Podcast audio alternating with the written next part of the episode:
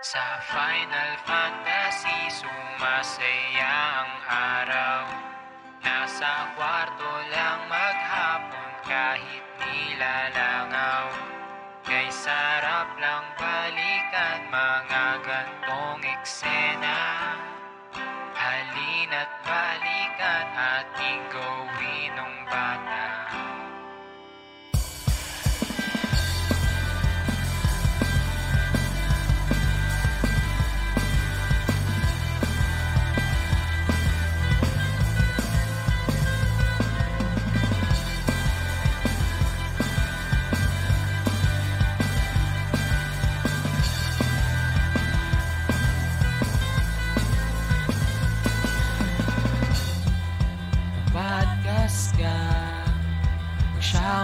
Mag-shoutcast ka Kahit isa lang ang Nakikinig sa'yo.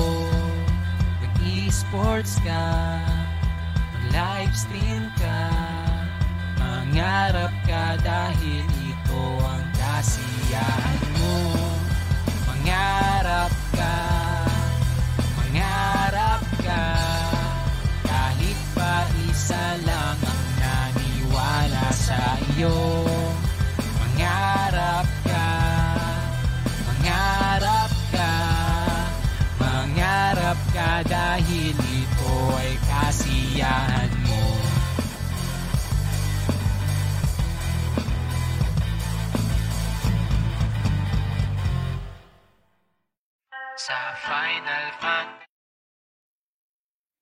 live. Yay!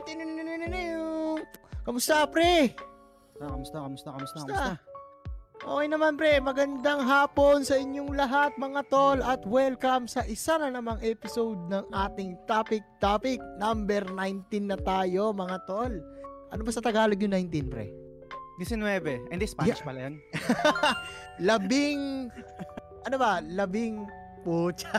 Labing Araw siyam. nam- Labing Labing siyam. Labing siyam, pare. Mm, Labing siyam. Araw pa naman ng kalayaan ngayon na bulol tayo sa Tagalog. Yan, Yes, sir. Happy Independence Day ngayon mga tol. Yan, basahin na natin yung mga nauna pre. Sige May rami na sila dito. Teacher Fred, kamusta? Yan, first ba? Yan, ikaw ang pinakauna, Teacher Fred. What's up, what's up? Nicole, pare, magandang hapon. Welcome sa Topic Topic. Baku, let's go. At si Alex, pare, si Yun, Panso. salamat sa 35 stars, Alex Panso. Nagpaulan agad, pinakauna. You know, bago webcam ni Bolsibus Prime. Yes, sir. Parehas na kami ngayon ng, ng ano, ng webcam ni Justilo, guys. So, parehas na rin ang quality niyan. Kita nyo, blending agad, pare. Yan. Produkto, no? Produkto. Oo, quality. Hard work. Mwah. Logitech, baka naman. Yun, no? So, guy- guys, bago tayo mag-start, um, mabilis lang na housekeeping, no? Meron Mm. tayo ngayon pa duck race ulit. Ang price natin doon is yung one-month access ng Horizon Forbidden West tsaka ng Elden Ring. So, ano ba Yes. yung mga mechanics doon? Simple lang, kailangan lang nakafollow kayo sa The Game Silog Show tsaka kay Kuya Balls at meron kayong sharer badge. So, kailangan Yes. i-share yung live stream. Pag na-meet nyo na yung mga qualifiers na yon, all goods na yon, ida-duck race natin yun mamaya. And Yes. um, another na housekeeping lang din, isa-shoutout ko lang yung director namin, si Owa. Yun. Kung naglalaro kayo ng Game of the Year na Nino Kuni, i-follow nyo siya tapos sali kayo dun sa guild niya. Kasi Ayan. personally, hindi ko kaya nang maglaro ng ganong time sync. Kaya isa-shoutout ko na lang yung ano, yung page ni Owa. So, follow nyo yun, Owami. And kung gusto nyo maglaro ng Nino Kuni, Game of the Year according kay Owa, ewan ko. Ayowa. Ewan ko. Yun. Shout out, no? Direct Owa. Crossworlds Nino Kuni. Yan. Ba- bayad ba? Sponsored ba yan, pre? Sponsored. Sponsored ba si Owa doon? Hindi, yun na yung bayad natin sa pagdedirect niya dito sa, sa Ah. topic topic pare. Hindi, ibig ko sabihin, pre, ano ba? Sponsored ba siya ni Nino Kuni? Pre? Ay, yun ang hindi ko alam Yan. kung streamer keme keme. Oh, i-attract na natin, pre. Malay mo naman, di ba? Yes. Makaabot sa ano, maker ng Nino Kuni. Oh, So, pero wag na, wag na sa akin yun. Kung gusto nyo kay Kuya Boss tsaka kay Iwami, ako out na ako doon. Gusto ko lang i-shoutout si Iwami pare. Kung gusto nyo maglaro ng Nino Kuni, meron silang guild, I think. Mm. Blaze yata yun. So, Yes. goods, goods. Sali kayo sa kanya and Yan. follow nyo yung page niya.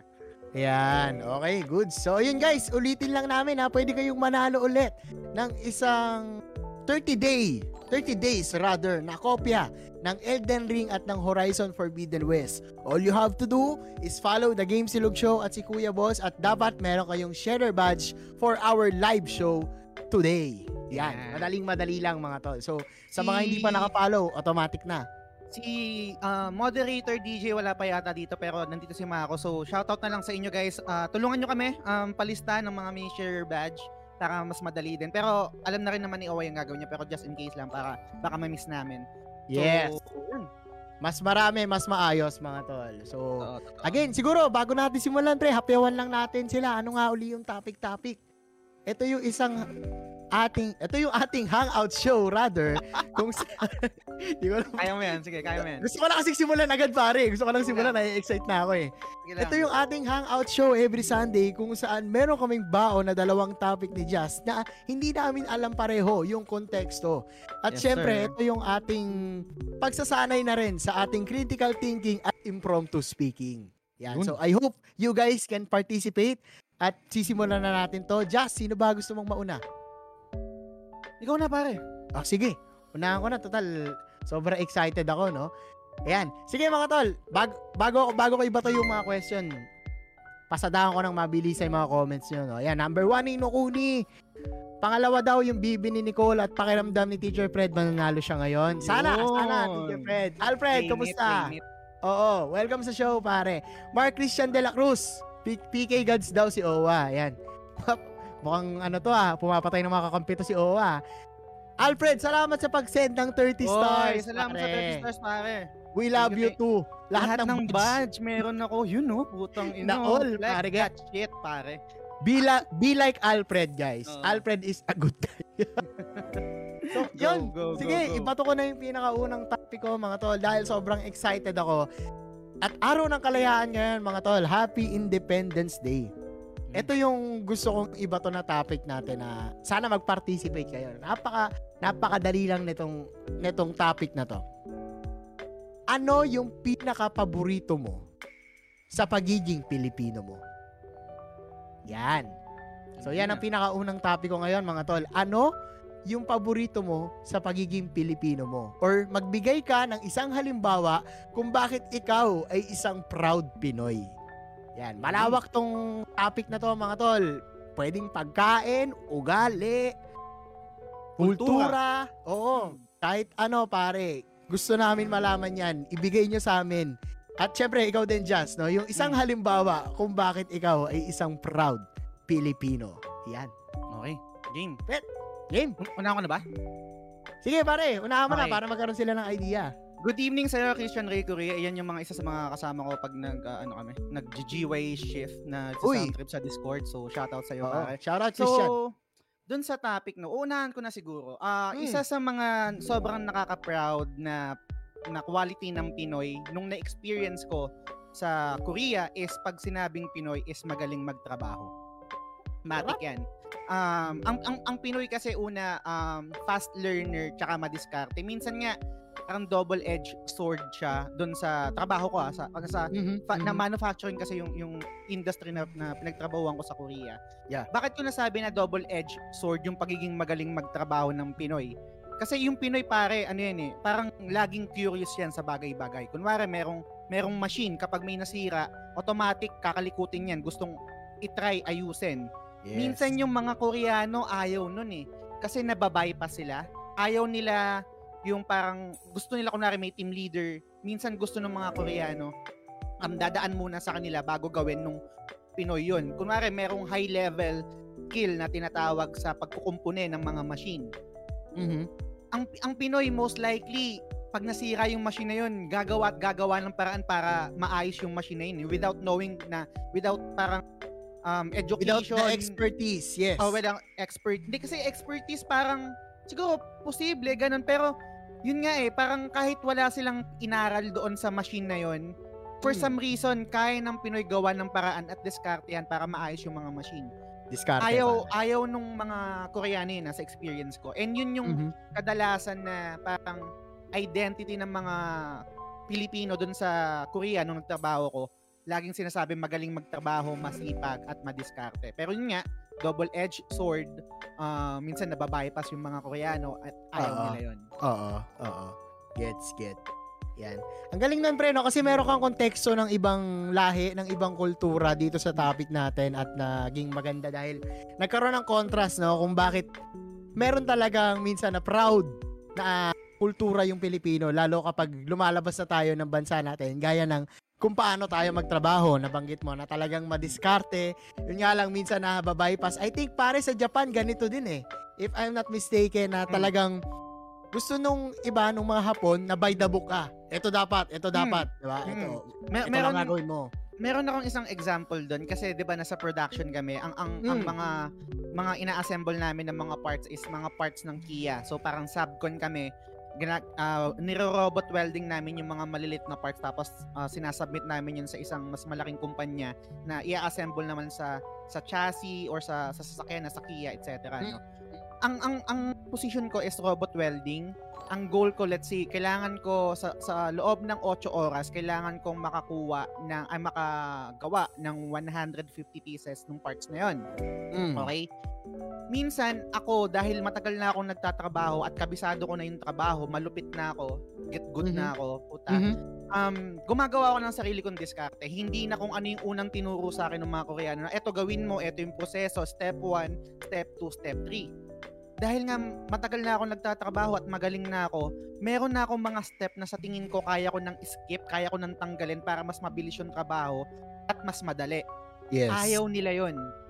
Ayaw. Mm. Ka- kahit to the point na sinasabi ko nakikipagtalo ako dun sa panjang ko which is parang team leader. Ah. Sinasabi ko na, um, boss, na, na nami-meet ko naman yung quota natin eh after uh, sa with, within the shift. Ah, nami-meet ah, ko naman yung quota eh. Bakit mo ko ang pagbabawalan, gawin yung sarili kong diskarte. Mm. Ang, ang sasabihin lang nila, hindi, basta gawin mo kung ano yung tinuro ko sa'yo. Yun lang yung gawin Okay. mo. Parang ganito, pre, no? Parang meron silang step 1 to 5. Gusto nila Mm. gawin mo yon Tapos may resulta. Pero ikaw, dahil magaling ka na, kaya mo lang gawin kahit step 1, 3, 5 with the same result. Pero ayaw Mm. nila. Yes, ganun exactly. Ayaw nila yun. Okay. Gets, gets. Kasi dito, pare, welcome na welcome yun eh. Mm. Di ba sa Pilipinas, kung kaya mong gawin yung trabaho mo ng mas maikli at mas produktibo sa loob ng maikling oras, the best ka. Mm, Solid ka sa, sa team leader mo, pare. Ang galing, galing. Isa yun sa talagang siguro malaking contrast no, pag nagtatrabaho sa ibang lugar. Tsaka May big napansin- deal din, big deal din, sorry, sorry to cut Hmm, you go ahead, big, go ahead. Big deal, big deal rin kasi sa Korea and I guess siguro sa Japan yung hierarchy. Ah, Talagang ah, in-honor nila yun regardless kung magaling ka. Pero kung nasa baba ka, ako yung mas mataas yung posisyon ko sa'yo or mas matanda ako sa'yo, ako pa rin yung command, masusunod. pare. Oo. Yun, ganun. Gets, gets. Ayan, may nabasa ako dito pare, mahirap daw. Hindi ba hirap yung topic guys? Ito ha, bigyan ko kayo ng ano, hindi lang hindi lang kultura o galaw, bigyan ko kayo ng isang halimbawa. Proud akong maging Pinoy dahil may sinigang na baboy. Oh, ayan pare, kahit ulam, pwede yung iba to. So, ayan, sana nabigyan ko kayo ng idea at habang ayan, busy silang magkwento pre, basahin ko muna yung ibang comments nila Sige, bago go. Eto, sabi ni Mako, iba din to. Proud Pinoy sa pagiging trash talker sa Dota 2. Hmm. Hmm. Malaki ang yan. ambag sa C-server, Kung pare. gaano ka-toxic yan. Oo, totoo. Street smart, mga Pinoy, sabi ni Ray. Ito, isa to sa highlight natin. Mamaya, bibigyan ko ng bulaan to, pare. Sabi ni Alfred, masarap magmahal pag Pinoy. Uy, sample nga, Alfred. sabi ni parang Christian Ray Correa, ang mga Pinoy magugulang masyado. Nakakatuwa pag ikaw yung ginugulangan. Totoo pag ikaw yung nasa receiving end, no? totoo, totoo. Diskarte pa din, Christian Ray, pare. Hashtag Proud Pinoy, Mako Gaming. Yung pagiging madiskarte ko, natutunan ko hindi sa school, kundi sa mga tambay na tropa ko nung bata pa ako. Magaling din makisama mga Pinoy. I agree. 100% pare. Sabi ni Teacher Fred, sa akin yung resilience at adaptability. Kahit saan mo dalhin, kakayanin, kahit anong hirap babangon. Ang lawak Oo. na konteksto nito pare. Ang naisip ko agad dito, mga ano eh, mga sakuna, mga baha. Mm. Grabe no, yung yung tipong dadaan lang yung camera, ngingiti kahit nasa taas na sila ng bubok. Yan ang Pinoy, pre. Hindi marunong sumimangot yan. Hindi hindi sa nare-romanticize yung resiliency, no? Kasi minsan Mm. parang olats din eh sa kabilang bantay na parang di di mat, matibay naman yung Pinoy so okay lang so parang hindi na tayo magde-demand ng magandang gobyerno hindi sa ganun na ibang ibang Hindi, topic na yun hindi, ibang topic yun. pero Ah, ah. get gets rin naman yung isang side na yun pero for the, Hmm. for the sake of this conversation for this topic yun I agree 100% yung resilience ng Pinoy, yung Yes. adaptability, kahit sa abroad sa ibang bansa, talagang sobrang visible. Oo, ilabas mo na yung gobyerno, pre. Ibang, ibang pupunta tayo sa ibang usapan. Yan. Sabi ni Hindi Mark, kasi pag ang topic hindi proud, yun ang sasabihin ko. Gobyerno. Pero Agree. Iba, oo, diba? Pero iba yung topic eh. Sige, go, go. Oo, yan. Sabi ni Mark Christian de la Cruz, eto, pucha, Pinoy, masasarap magluto. Pustahan lahat ng nanay nyo, mga nandito, masasarap lahat magluto. Well, I agree for most part, pero may alam akong mga ermat na hindi maru- ah, hindi magaling yung nanay, pero sinasalo ng tatay. Kumbaga, na- nandun pa rin sa ano eh, sa circle eh. Yan. At saka, eto pre, I think I can vouch for this. Sa mga OFW na nasa labas ng ibang bansa, Mm. hinahanap palagi yung luto ng Pinoy ng adobo. Mm. Ewan ko kung, Oh. kung ano na yun, isolated na kwento yon pero ang dami kong kilala na ganun yung ano, ganun yung senaryo na talagang sila taya, sila palagi ang taya. Pag nasa ibang bansa sila, sila yung nagluluto. So, sobrang, sobrang dali kasi ng adobo eh. Parang sobrang obob mo kung hindi at least kahit pa paano serviceable na na adobo. Ako hindi ako magaling magluto pero I think Mm. edible edible naman yung adobo ko. Kung Oo. papalya ka kung papalya ka pa sa lutong adobo, ewan ko na lang baka baka hindi ka talaga hindi talaga para sa yun. Hindi naman Ewan ko. siguro pre sa palya, pero speaking of ano siguro, ibang lahi, marunong ba silang mag, mag-adobo?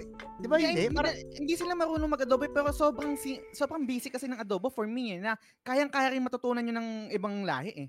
Kunwari, Mm. meron luto, meron luto sa Korea na komplikado na ang daming ingredients, ang daming ang daming technique na kailangan mong Ah. gawin, ga- i- Ah. mo pa to, etc. May, may ibubuo ka pa. Yung yung adobo sobrang basic lang, yung pinaka basic na luto ng adobo. Kahit kahit sino kaya matutunan yun eh. Toyo suka.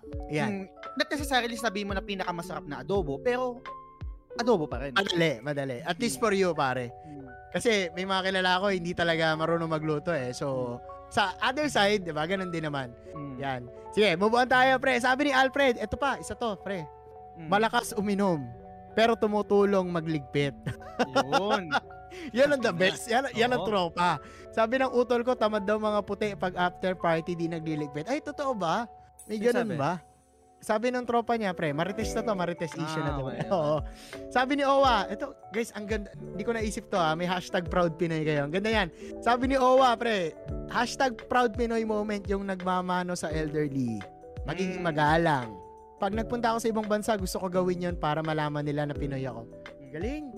Sarap. meron meron din ganyan sa Korea at sa Japan. Sa, sa siguro sa mga western countries dun wala, pero sa Asian kadalasan meron. sa Asia, yung, no? oo, Oo. yung kunwari yung sa Korea, ah, sa salita nila laging mayo. Pag mayo kasi may paggalang yun eh. Parang po, Mm, parang po. anyong ngaseyo. Kasi pag Mm. inanyong mo lang yung matanda, bastos ka nun. Totoo ba? Oo, any- anyong, bastos yun, parang hilo, Okay. ano, kailangan anyong ngaseyo, parang kumusta po. parang Ah, kaya may haseyo. Hmm. Gets, gets. Galing, galing. Natututo ako ha. Sabi ni Ray, number one sa kalokohan. Isa din to, pre. Sabi ni Francis Lance, Pinoy ay isa sa mga pinakamagagaling. Eto na. Kumanta. Sa buong mundo. Oo. Lihitimo. Napatunayan ko nung TGS outing. Yan, inside Oo, joke. Totoo, totoo. Salamat, paring Francis, sa pag-share. Sabi ni Owa, proud Pinoy din ako dyan sa trash talk. Sa Valorant, ginaganahan ako pag may trash talkan. Yan.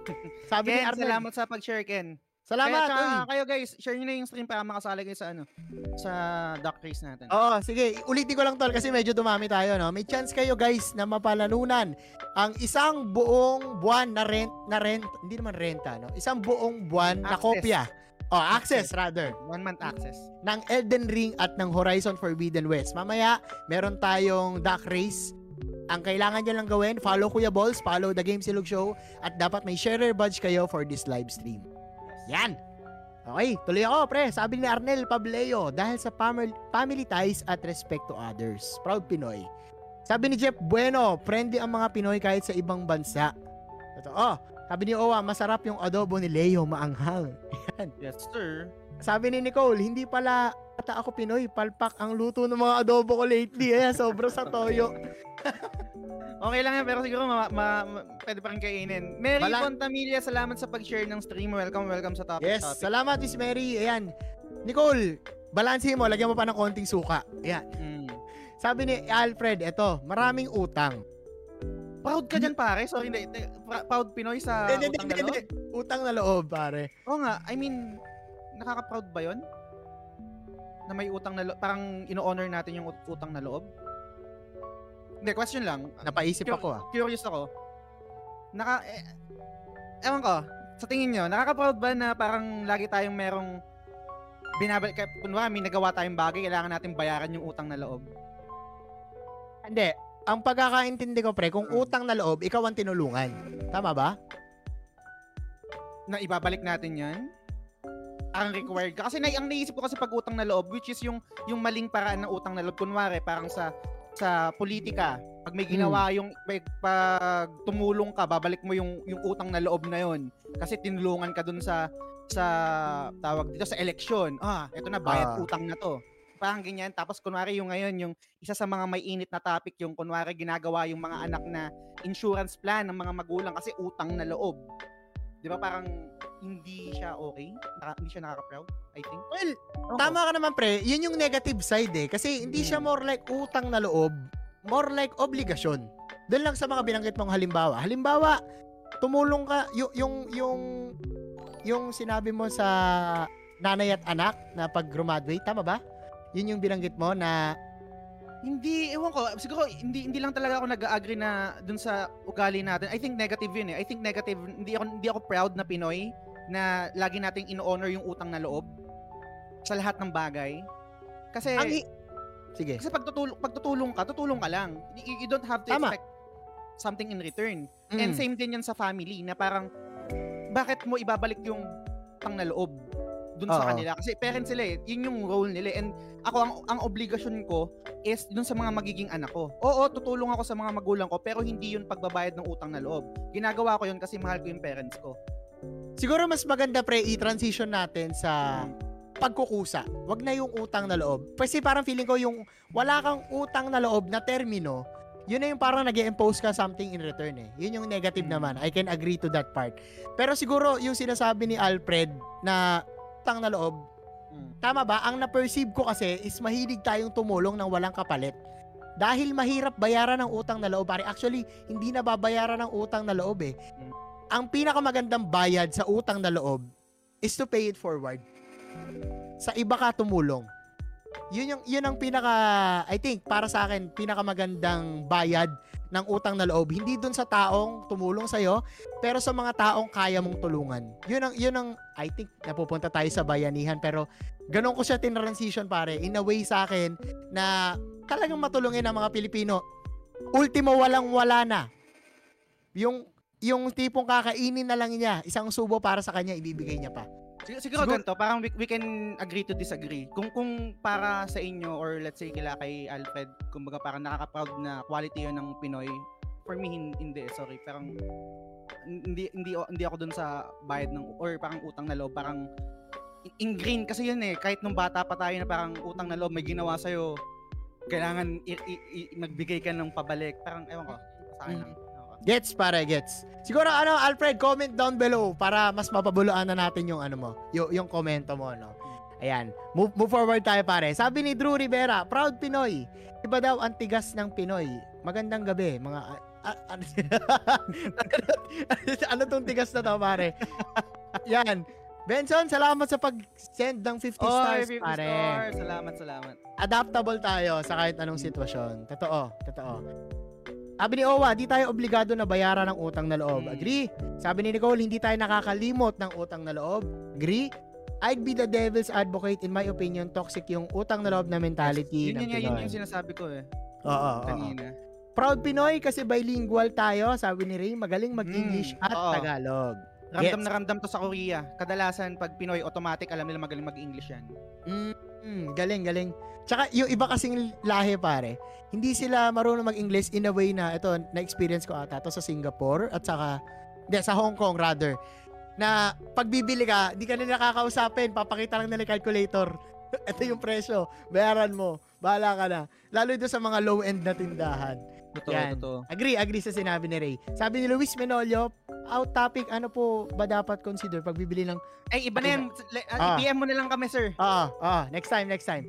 Eto, sabi ni Alfred, hindi man, yung di mo na kailangan magsabi pero tutulungan ka. Ayun, yung pala. Uy, nawala yung kausap ko. Sige na. Nalobot yung, nalobot yung ano ko. Yung relic. Okay, okay, okay. Gets, gets. So, yun daw yung sinabi niya, men. Hindi mo kailangan magsabi, Ah. pero tutulungan ka yun. Tama, tama tayo ng ano. Wait lang, Sabi sige lang, kwento ko lang dyan. Sige, sabi ni Sir Fred, lahat ng character traits sa matamang konteksto mabuti. Agree, Teacher Fred. Yung sinasabi mo, yun yung bad side. Ayan. Tama, tama. So, kumbaga, nagkaroon na tayo ng konting disalign pero parehas tayo ng sinasabi, papi. Sabi ni Mark Christian de la Cruz, I love your Filipino accent. Say it again. Diabetes. Meron pa eh, rep. Sabi ni Nicole, lima sa akin eh, English, Filipino, Chabacano, Islam at Bisaya. Wow! Dami, alam ni Nicole. Angas mo, tol. Sabi ni, sabi ni Owa, sobrang naangasan ako sa Chabacano talaga. Isa sample nga, Nicole. Magaling. Pucha, sorry Alfred, iba yung na, iba yung nabasa ko. Magaling tumuwad. tumuwad yung nabasa ko. Tumawad pala, tumawad. Yan. Magandang gabi, Drew. Welcome sa show. Ayan, si Sir Yun. Gabriel. Good evening din, pare. Ito yung topic Evening sa inyo, natin. guys, I'm back. Ayan, sa galing pre. Nag-charge ng Relics, puta na Sab- eh. Sabi ni Ace, pag nag-expect nga daw ng return, business ang tawag doon. Mm. Business-minded ba, boy? Pero, ayun, sobrang lupit na mga binanggit nyo, no? Pero, sasagot na muna ako in such a way na mabibigyan bulaan ko yung binanggit ni Ray kanina. Yung pagiging street smart. Mm. Ito rin yung isang rason, pare, kung bakit ayokong magtrabaho abroad. Kasi feeling ko, mababawasan yung diskarte ko dahil hindi ko ma-apply sa ibang bansa eh. Ang daming klase ng pagiging street smart natin na hindi applicable sa ibang kultura. Mm. Magbigay ako ng halimbawa. Napakarami nating ginagawa na, yun, gaya ng sinabi mo, nagsushortcut tayo sa trabaho. May, may iba, sobrang tamad, hinahanapan nila ng mas mabilis na paraan yung trabaho nila, which is most of the time works. Pare, I can vouch kasi ganun Hmm. din ako sa trabaho. And Oo. ang dami pang diskarte. Halimbawa, sa daanan, hindi na sasakaya, maglalakad na lang para sa pamasahe. Halimbawa, sa pagkain, itatabi yan. Bawa, eto pre ha, pinaka kinaiinisan ko sa ibang sa ibang tao. Kakain sa mang inasal. Mm. Tapos yung manok buong buo pa. Sobrang solid dun sa mga taong nagte-take out eh. Inuuwi yung pagkain nila para itabi. Pero may iba hindi talaga, alam mo yun, nasasayangan ako dun sa ibang pagkain eh. Na nasasayang, naiiwan lang dun. And syempre, protocol naman ng, ng kumpanya ng pagkain na itapon na yun, no? Dahil ravage na afterwards. Pero may ibang Pilipino, tatabi ko yan. Sa, sa, sa wedding. Pare, baon naman naman ako ng ano, ng konting lumpia para meron kaming merienda mamaya or bukas ni misis. Mga ganyang klaseng diskarte, pre. Hindi ko sigurado kung may ganyan din sa ibang bansa, pero dito lang yan sa Pilipinas ko nakikita eh. Ikaw ba? Ano yung masasabi mo doon, Tol? Hindi, kasi ano ba yung kailangan natin maging um, tawag dito fair. Ano ba yung point of comparison mo? Kasi kung kung let's say sinasabi mo yan at na na-experience mo yan dito sa Pilipinas, ano yung anong bansa yung point of comparison mo na hindi ginagawa yon? Kasi kung i-compare mo yan sa western countries na hindi third world, malamang hindi talaga mangyayari yon. Kunwari sa Korea, first world country yon. Sobrang daming nasasayang na pagkain doon. Pero iba yung konteksto nun kasi first world country sila. Hindi nila naiisip na, uy, sayang yan ah. Sa atin, may isip natin yun kasi mahirap na bansa tayo. Idagdag ko, pre. Hmm. Which is yun yung nakaka-proud. Kasi Hmm. hanggat maaari, hindi tayo nagsasayang ng mga bagay-bagay at ang, resources ang, natin. ang, ang, ang punto kasi, ang punto ko kasi doon, sa tingin mo ba ganun tayo kung mayaman tayong bansa? I'm not really sure. I'm Mahirap. not really sure. Kaya, Mahirap kaya, kaya ganun. tayo ganto.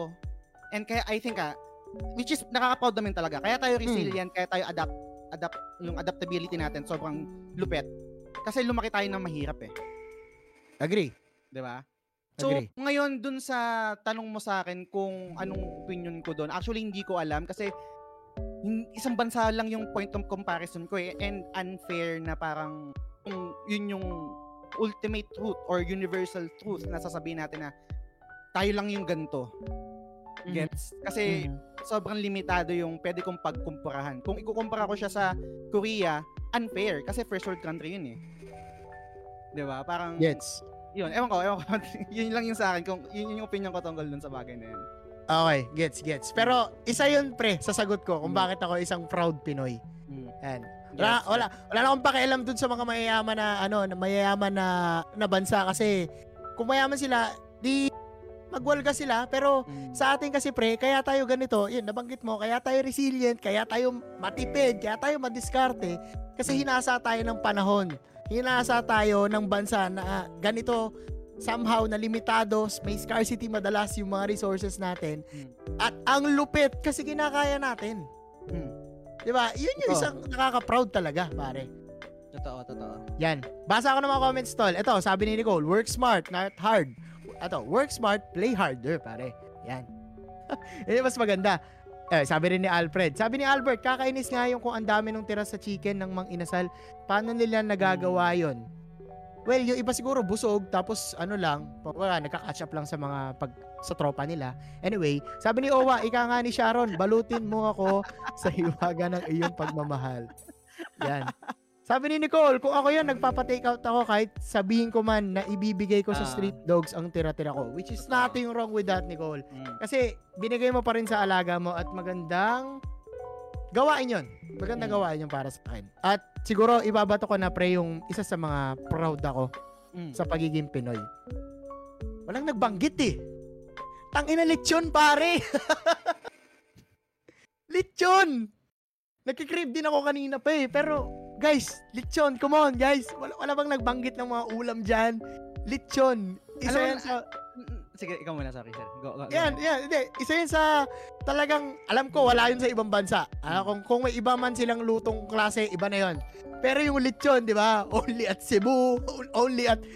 Dito lang yan, buddy. Dito lang yan. I can say na talagang isa sa nakaka-proud nating pagkain niya. Lechon. Mm. Ayun. Nat- nat- natatawa ako kasi kita kita talaga yung contrast natin pare no dun sa mga bagay-bagay kasi hindi ako fan ng lechon talaga.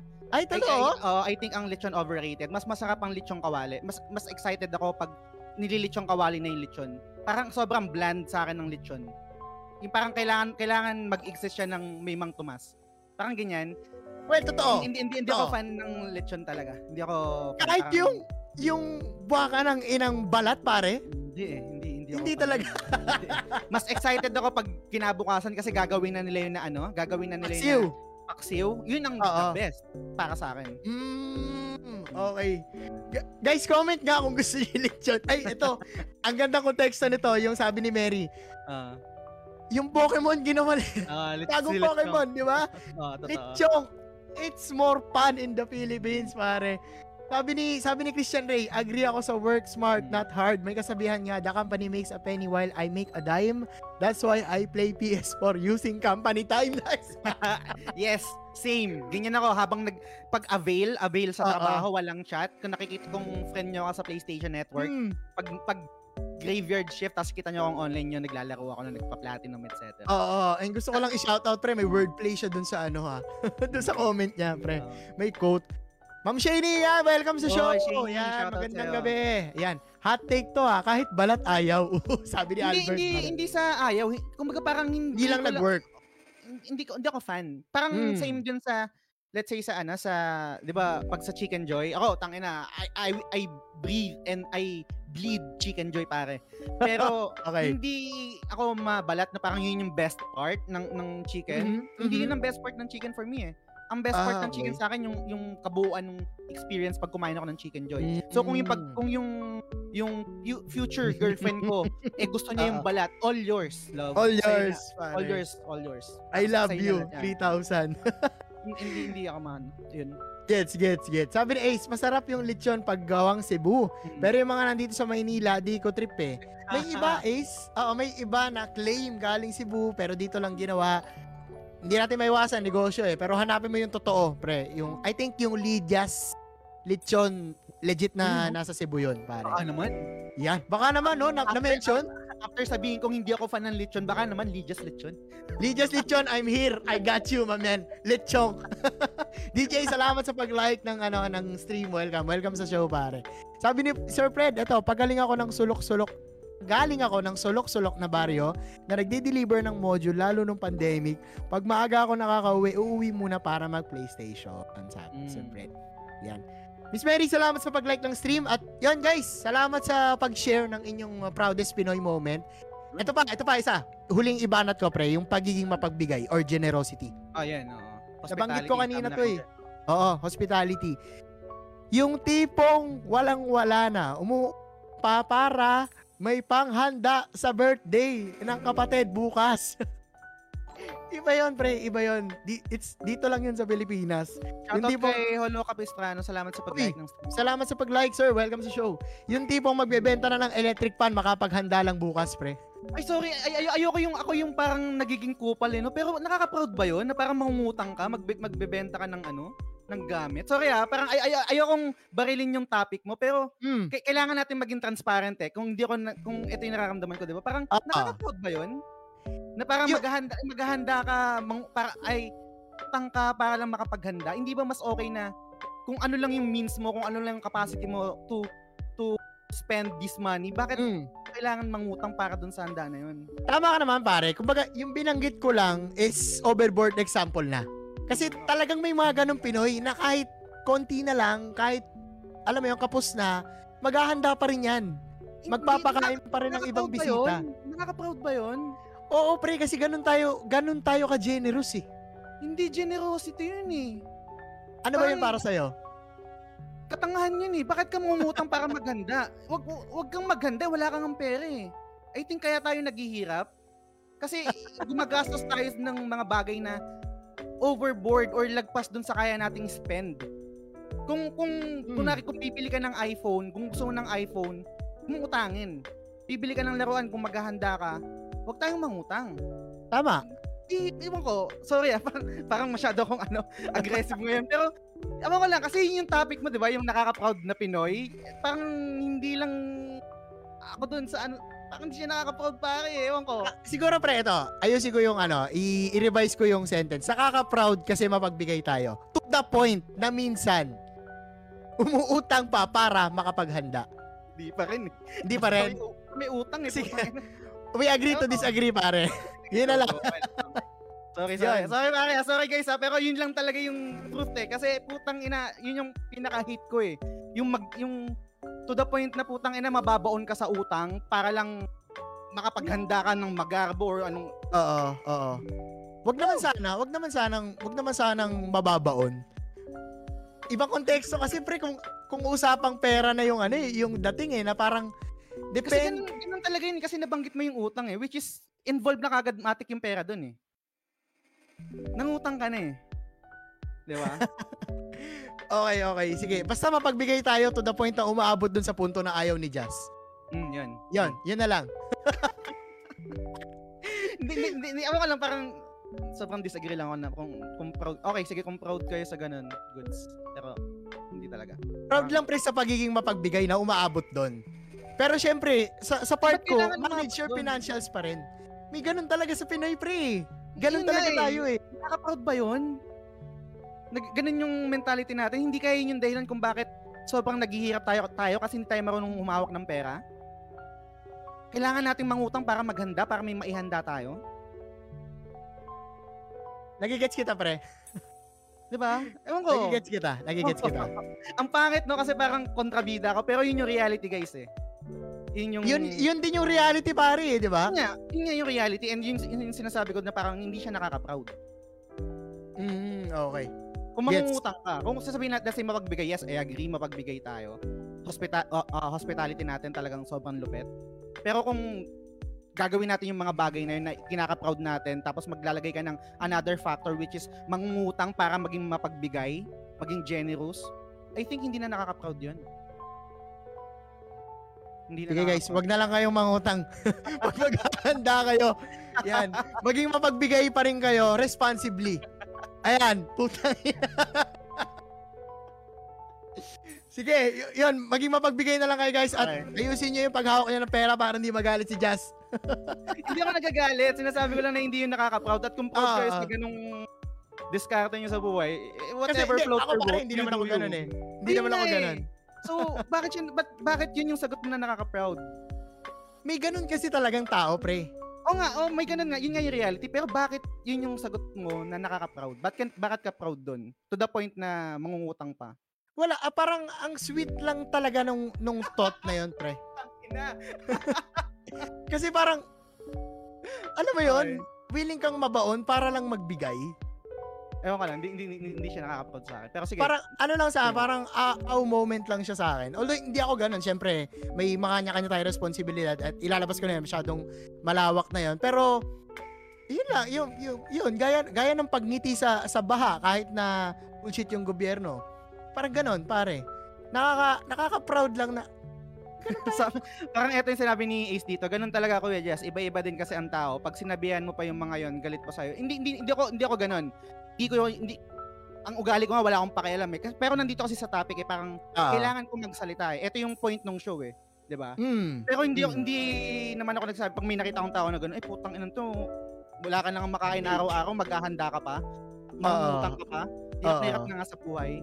Parang Hmm. hindi, hindi ko naman ginagawa yun. Kumbaga sinasabi ko yung opinion ko dito kasi yun yung topic lang. Pero, Yan. Tama naman, tama naman. And, eto, magbasa ko ng, magbasa ko ng comment, tol. Sabi ni. Christian Ray, I think most Pinoy, although hindi lahat, gusto talaga ng social points. Kaya they tend to plan things that are way beyond their means. Mm, Eto, I think- oo. I think olats, medyo olats sa to kung, kung para sa sosyalidad. Kung para sa pagmamahal, halimbawa, yung pagkain ng kapatid, yung mga- ganun. Pero, hindi para magyabang. Iba, iba, I think para sa akin, ibang, iba na yon Iba yung punto na yon Sabi ni Mary, ang dami-daming bagay na hindi naman kailangan. Sabi ni Albert, sa okasyon, okay lang siguro yung kasi celebration naman siya. Pautang ako yun, boss. Yun, no? Pautang Si Ray. boy. Si Ray, si Ray boy, si Ray yung ano. Nagkasundo na lang kayo na di magkasundo. Okay lang yan, Ace. Ah, Parte ganun ng show yon pare. Oo. Siguro masasabi ko, Pinoy, ibang klase talaga sa random act of kindness. Gets? Yes, Tama. totoo. Pa-shoutout pala sa brother ko, Easy, Easy boy, Lauzi. Hirap basahin. Shoutout, shoutout sa Shoutout kapatid mo, pare. Paano i-pronounce yung pangalan mo, sir? Oo. Selfless kasi, general ang Pinoy. I agree. Dito kay Sir Fred. Minsan, yun nga, kinasasama pa. Sabi ni Ace, ganun talaga Kuya Just. Ayun, yung kanina, iba-iba talaga. I think Kuya Boss, the most appropriate term will be misplaced kindness. Yan yung example nun. Prone ang Pinoy sa misplaced kindness, kaya madalas madehado. Maganda yung term. Gets? Sabi ni Teacher Fred, selfless tayo is a double-edged sword. Oh, ganda. Oh. Ginamit niya yung double-edged sword mo, pre. Gusto ko kasi ng Pinoy, everybody happy. Happy! Sabi ni Maring Ray. Pwede naman maganda kahit walang okasyon. Sabi ni Alfred, basta sure ball na may arep. Gets? Baon lang ng baon, mga noipi. Pag singila lang, tago chinelas daw sa labas ng pinto. Kumari, nasa SM. DFDC, ba't naman puro buffering? Anyway, may sira... may sira daw yung live. sabi, sabi ni, eh, ano to ni Mark Christian, pag singilan na tago chinelas daw sa labas ng Totoo yan, totoo. Woo! Grabe, sana na akong delayed. Anyway, guys, ano ah, ah, hanap na lang kayo magandang reception, baka yung signal sa inyo mahina. Pero so far, sabi ni Direk, goods naman tayo. Tama ba, Direk? Press 1 Direk sa comment section. Maraming maraming salamat. So, yun mga tol, i-ano na natin, i-talo na natin to sa topic ni Just for Tonight. Grabe yun ah. Okay, so itong topic na to is sinuggest ni Teacher Fred and nung Uy. binigay niya sa akin to, sabi ko medyo challenging to ah, kasi talagang depende kung mag-work eh. And mm, I'll be honest, medyo boring yung topic. Boring talaga siya for me. Tignan Pero natin. Independence Day ngayon and Hmm. na papanahon siya. So gusto ko ring mali- maliban sa gusto kong i-test yung sarili ko, gusto kong i-test si Kuya Balls. Gusto ko rin kayong i-test kung meron kayong knowledge about this and kung kaya nyo mag-participate sa topic na to. Dahil Independence Day ngayon, ang tanong ni Teacher, ni Teacher Fred ay ten Tananan! Anong parte ng kasaysayan ng Pilipinas ang gusto mong puntahan at bakit? Nakinig ba kayo ng ano, ng klase niyo ng ano history? Punyeta! Pakahirap naman ito, buddy. Di ba? Mahirap pare, pero nung kanina nung nung nag-iisip ako dahil doon sa topic na to kasi actually parang nagdadalawang isip ako, ito ba yung gagamitin ng topic o hindi? Pero kasi saktong-sakto dun sa araw ngayon, Independence Day, eh, di ba? June 12. So parang Oo. sobrang sayang kung hindi ko gagamitin tong topic na to.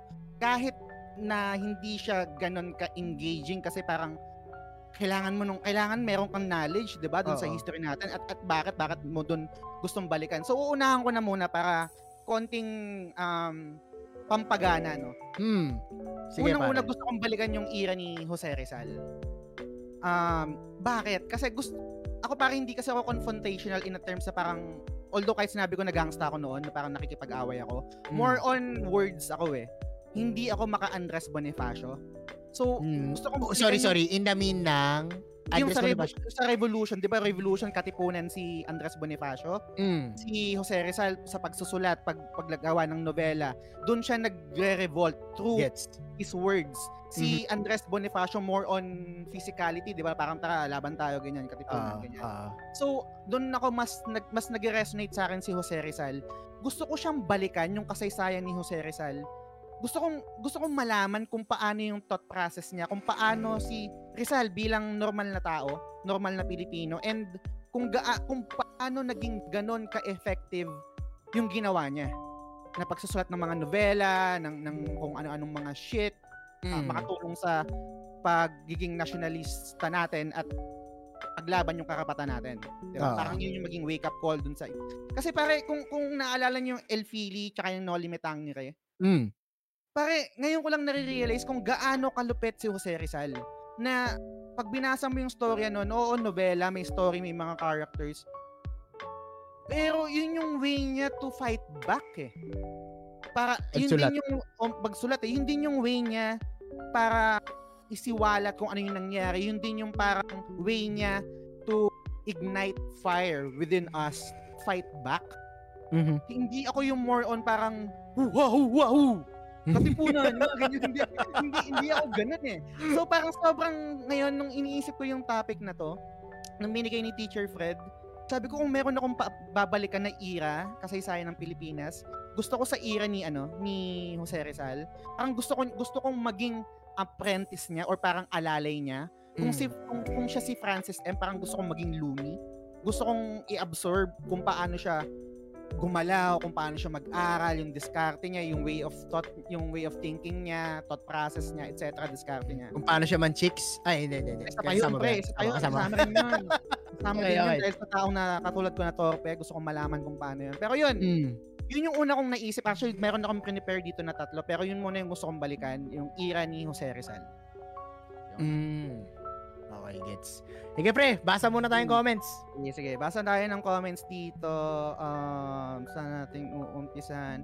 Ayos lang yan mga quiz. We're all for healthy discussion. I agree. Yan yung purpose ng topic-topic and Yeah. the Game Show at, as a whole. Uh, pre, mahirapan ako dito. Back subject ko yung Philippine history ng college. sabi, sabi ni, ni Ace, ano yan, yung parang time travel pa. Like, yes. Kasi connected din to guys eh. Kung familiar kayo, kung, kung la- laking 90s kayo, parang yung Bayani, di ba? Hiraya Manowari tsaka Bayani. Di ba Mm. parang bumabalik sila dun sa nakaraan to experience yung era na yon and Mm. yung mga bayani natin. So parang ganun siya. Um, um, Google Google muna sabi ni Nicole. Sabi ni Francis, pwede ka ba mag-alter ng history din o trip down memory lane lang ala Bayani TV show? Yes, yun. Yung latter, uh, Bayani TV show lang. Hindi, di tayo mag-alter. Um, pupunta lang tayo doon to know kung let's say hindi ka kung hindi ka satisfied sa nasulat sa Philippine history or sa subject natin ng na, na Philippine history. Yun, yun yung yun yung parang pinaka-purpose I think nung, nung nung topic eh. Para malaman natin at para ma-experience natin first hand yung nangyari nung kasaysayan na yun. Um, sabi ni Mark, ang hirap naman ng tanong, wala bang game facts to? Yes, I agree, ang hirap talaga. Pero ito na rin yung way to test you guys kung hanggang saan Mm. ba yung range nyo and yung repertoire pagdating sa mga topics. So, kahit nagdadalawang isip ako, sayang eh, kasi Independence Day. Pag, dil- pag, pag binato ko to next week, parang hindi na ganun ka ganda eh. Ah. Tapos, oh, sabi ni DJ, gusto ko balikan yung era ng Nutriban and Taliano Gold. Nutriban. Ay, Sean Lodsa. Good answer. I like Oo, that. oo, oo. Sabi ni Christian Riguria, good question. We have a grotesquely bloody history. Yung kasarinlan natin is literally built on blood. To honestly answer the question, I'm fine with the present. Look forward pero honor the sacrifices of the past. I agree pare, pero for the sake of for, for this conversation, for this topic, anong era yung gusto mong balikan? Kasi gets, maganda yung sinabi mo, pero hindi yun yung topic eh. Ano yung, yung topic Ah. is, anong era yung gusto mong balikan kung sakali at Mm. bakit?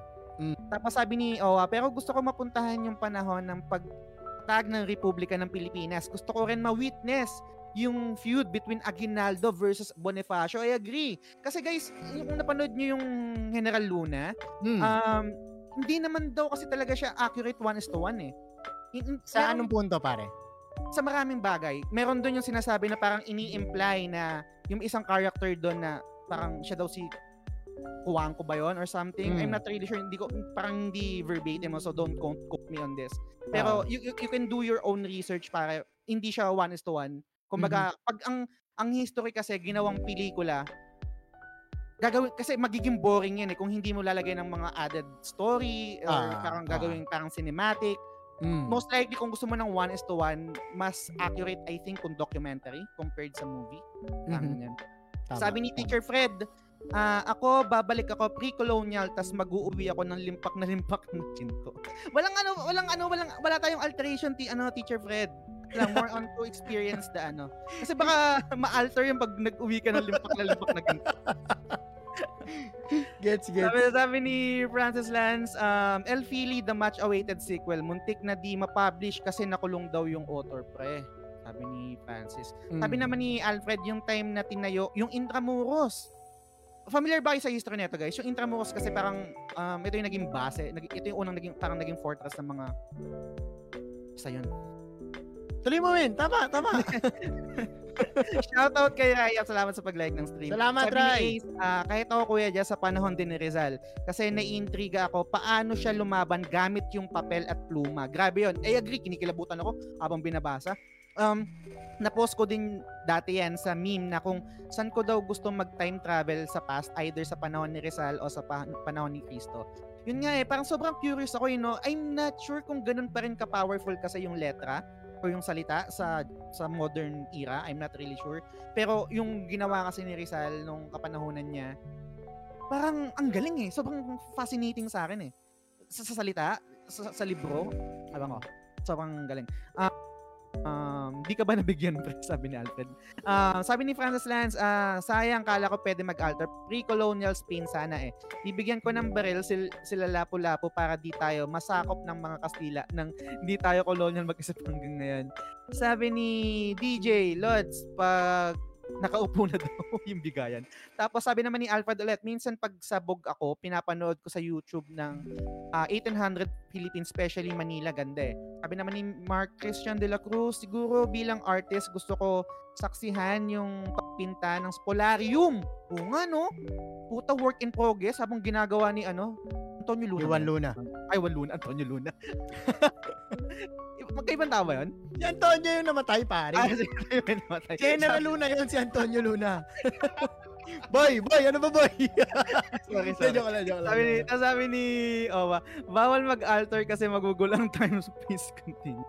Sabi ni Christian Ray Correa, yung fictional character na si, ayun, si Isabel Cruz Roa is a direct allusion to Isidra, Isidra. Cuangco. Yun yung sinasabi ko kanina. Hindi na Mm. lang ginamit yung actual name para iwas controversy siguro. Mm. Sabi rin ni Mark Christian de la Cruz, sayang di pwede mag-alter. Sa, sasali ko sana sila sa Holy Grail War. Fate Fate. stay na. Okay. So, ikaw, ti- ay, Teacher Balls. Kuya Balls. Ang dami ng ano, ah, intonation, pero sige.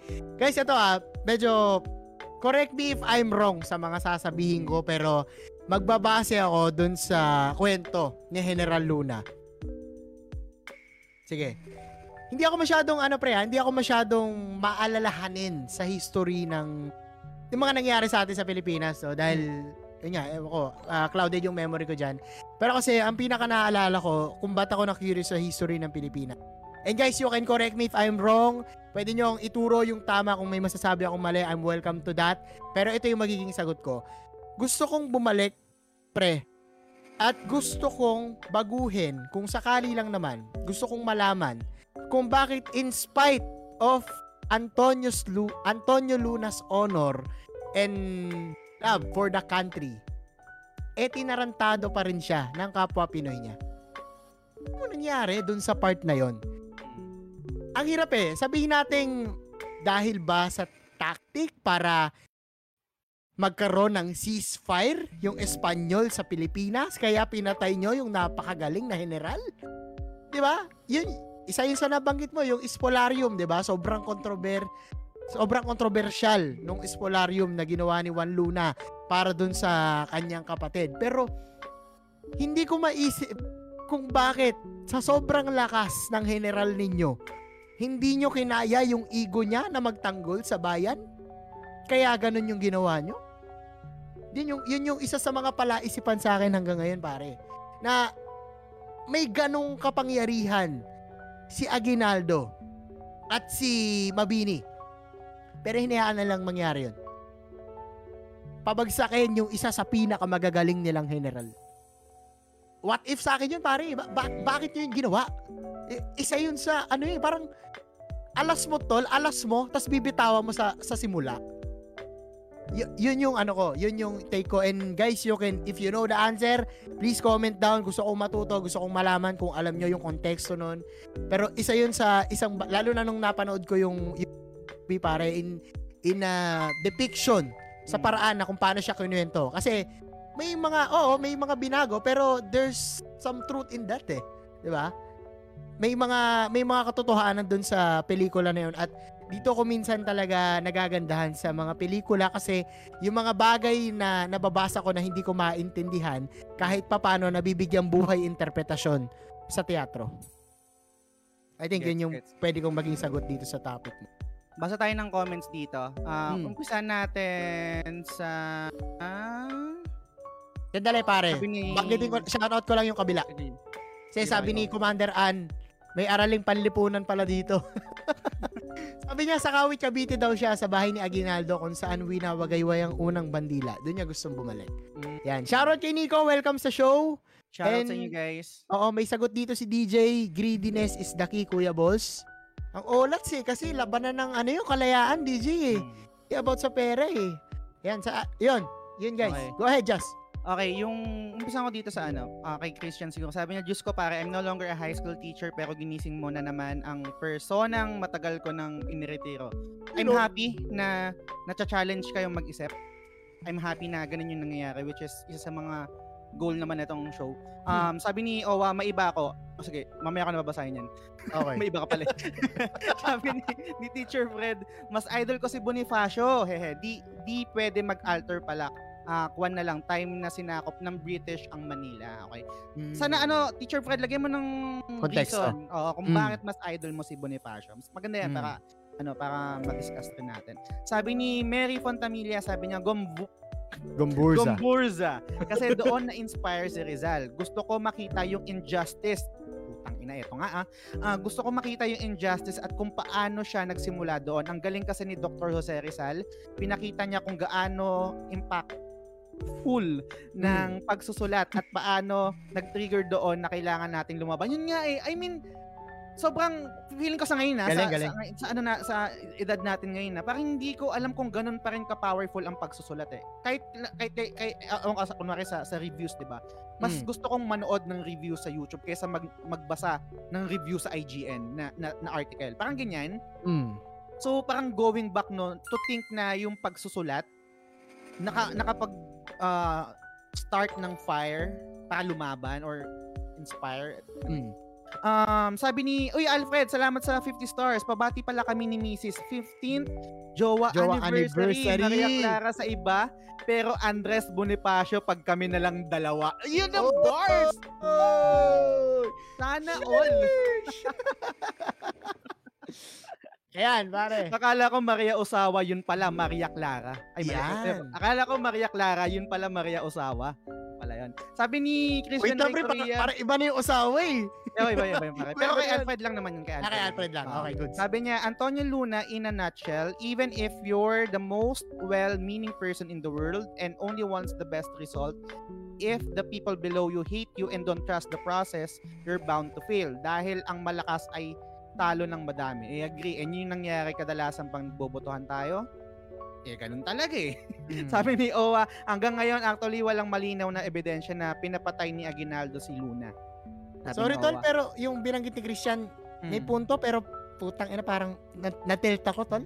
Mm, Pero totoo, totoo diba, talaga. nakakakil, oh. Ang sakit ng totoo ng totoo eh, no? Parang, ah, shit, oo nga, no? Ganun talaga.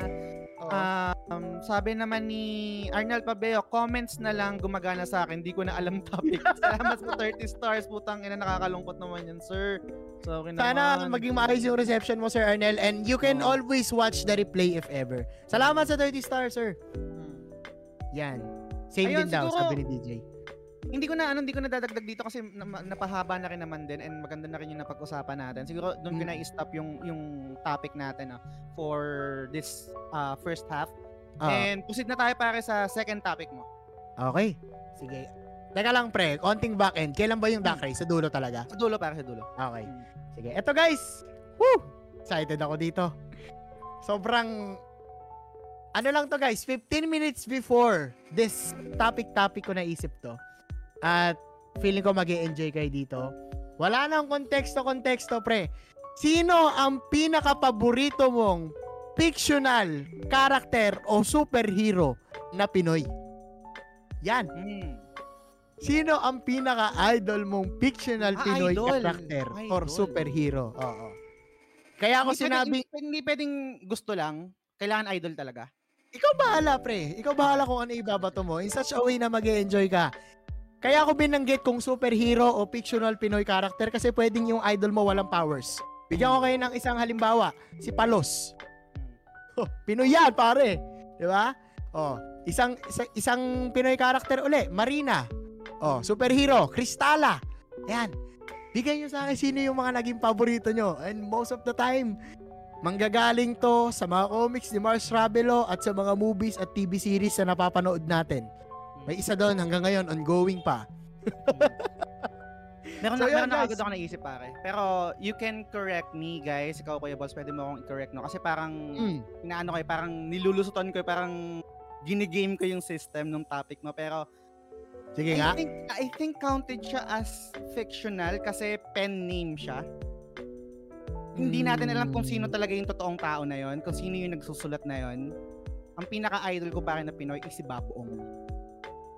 Counted ba yon? Pasok ba yon? Kasi fictional yung Bob Ong eh, na character eh. Hindi siya yung totoong tao. Tatanggapin ko pre.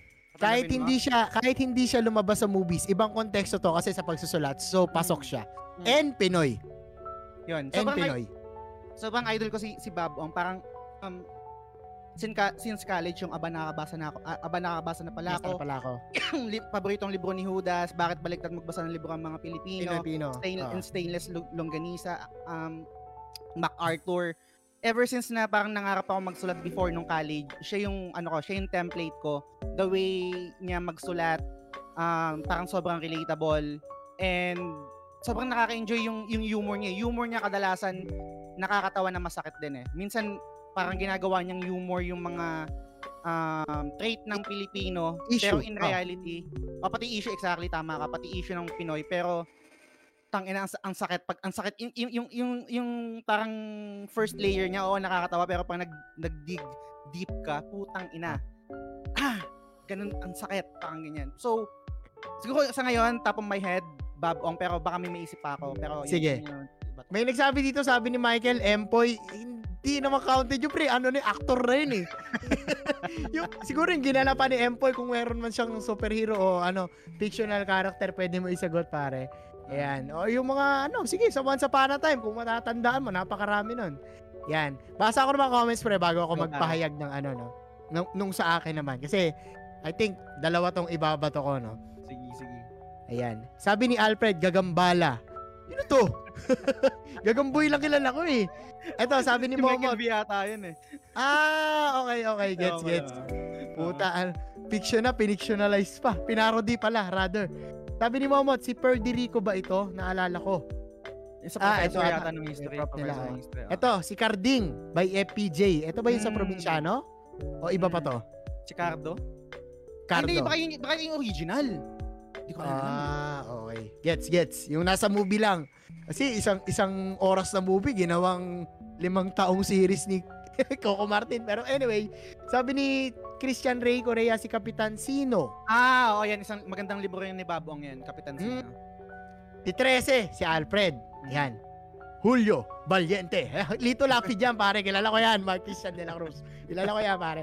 Sabi ni DJ, Pedro Penduko, pambansang isikay Pinoy superhero. Tama. Huwag kang totoo. magnanala. Di ba yun yun? Huwag kang bibitiw, bigla. Bago na yan, pre. Si ano na yan. Si, yung kulot na yan. Ah, yung kulot. Si, ano, si, ano tawag na, si Jano Gibbs. Jano. Gibbs. Ah, Ah, Jano yan, yan. Ito si Owa, Joaquin Bordado. At senador, senador na to ngayon. Anyway, siguro gusto ko ng concept. Super unique, kaya pangarap ko magka full sleeve na tato Mm. dahil ang angas niya. Yan, shoutout po, Senator. Yan. Counted ba si Kapitan Tanan? Pwede, pero di ko sure kung nasa mainstream siya at kung makikilala siya ng ibang mga pae. Pero anyway, si Pedro Penduko rin daw si Ace. Hmm. Si Bat naman, sabi naman ni Alfred. Kay Bitoy din ba to? Si Bat naman. Ito, Roborats, Joey De Leon. pare. si Mang Jose, sabi ni Ah, Mary. yun, oo. Ito, yung kay Jano Gibbs din. Valiente, magtipid sa bala, kaya share yung mga kalaban. Ah, lupit, pre. Walang nagbanggit kay ano, no? Kay, kay Super Ingo, kay Darna. Wala pa pare. Wala pa, no? Pero, sige, ibato ko yung una ko, pre. Si Lastic Man. Okay. Sinong, Last- si ano yun, di ba? Big? Dalawa eh. Dalawa eh. Dalawa pala. no? Dalawa. Si Bong Navarro yung sa akin, pre. Ah, okay. Yung, yun na yung kay Mars Ravelo talaga. Kasi, ewan ko, ang tumatak sa akin is in such a way, kaya ako rin naging idolo si Bong Navarro and yung mga araw na yon na talagang sinusubaybayan ko yon na kada tanghali pag na, nanonood ako. Sobrang nag-enjoy ako eh. Parang isa, isa siya sa talagang mga idol ko na quote-unquote Mars Ravelo superhero natin. Si Elastic Man. Tsaka sobrang iconic sa akin ng team song pre na ano ng Lastic Man yung walang susuko. Eh, parang kay ni Edgar yung kumanta noon, pre. Basta yung yung dulo noon, Lastic Man. Yan, hindi ko na maalala yung ano eh, yung lyrics pero sobrang solid niya. Naalala ko lang kanina, pre. So, ayun guys, kung meron pa kayo, eto, sabi rin ni Ray, si Gagamboy. Di ba? Isang depiction niya rin ng No Way Home. Eto si Christian Ray Correa, Rene Requestas. Yung Joker niya ba? Tama ba? Yung, yung Joker niya? Yung mga bata sa Magic Temple. Sabi Toledo. Ayan! Plus one ako dyan. Sinong bias mo dyan? Hindi ko na ko maalala dyan si yung mga Tubal. pangalan nila eh. Tubal, si Sinbad, si Sinbad ba yun? Ah. si Dubal ba yung may ano, yung may leading lady? Oh, yung leading lady yan, niya, di ba? si Ana La Rosea yata. Oo, oo, Yan. Yung buto, kalansay, tabi-tabi po, sa bangkay, lulubog, lilitaw, sa saradong hukay. Sino dun yung singket na pilit lumilipad pero lagi nalalaglag? Sino yun? Yung singket, yung singket. Y- yung lagi nagaganon tapos Janos lilipad. Ay, hindi. Hindi ko na maalala, pre. But, Ano ikaw nga, buti naalala mo yung mga pangalan nila eh.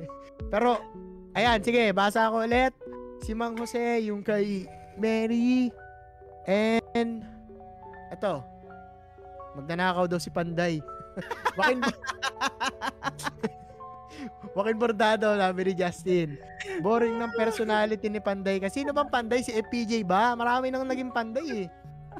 Natuloy na ba yung Voltes 5 ng GMA? Work in progress, Sir Albert. Ba't ka matakot, tol? Gusto bigyan ng konteksto? Wag na. Ah, wag na. Sabi ni Owa, si King Ina, kalaban ni Mang Jose, galing din galing din ni Manilyn Reynes doon. Ah, yung tama si Mark Solis para yung sinasabi mo na singkit. Sabi ni Ah. Christian Ray, oh, yun nga. Oo, yan. tama, tama. Ayan. Ay, Si putang ina, ito. Sige, ikaw Sige, sige. Sige, sige, ang basahin mo na. ganda ng sagot ni Momot. Hindi ko naisip to. Si Kidlat pare ng Batang Ah! X. Sobrang idol ko yan pare. Gumagi gaganon ako nun, no? Tapos kala ko may lalabas na anong panira dun sa Oo, oo, oo. Idol yan pare. Classic, classic, pre. Buti na ano. Jan Prats, oo, Oo. Lupit, lupit. Sino si Andin Ray? Hindi ko na ata naabutan to. Ano yan, sa Shake, Rattle, and Roll, yan yung parang creature na sumama tapos nasa beta. Okay.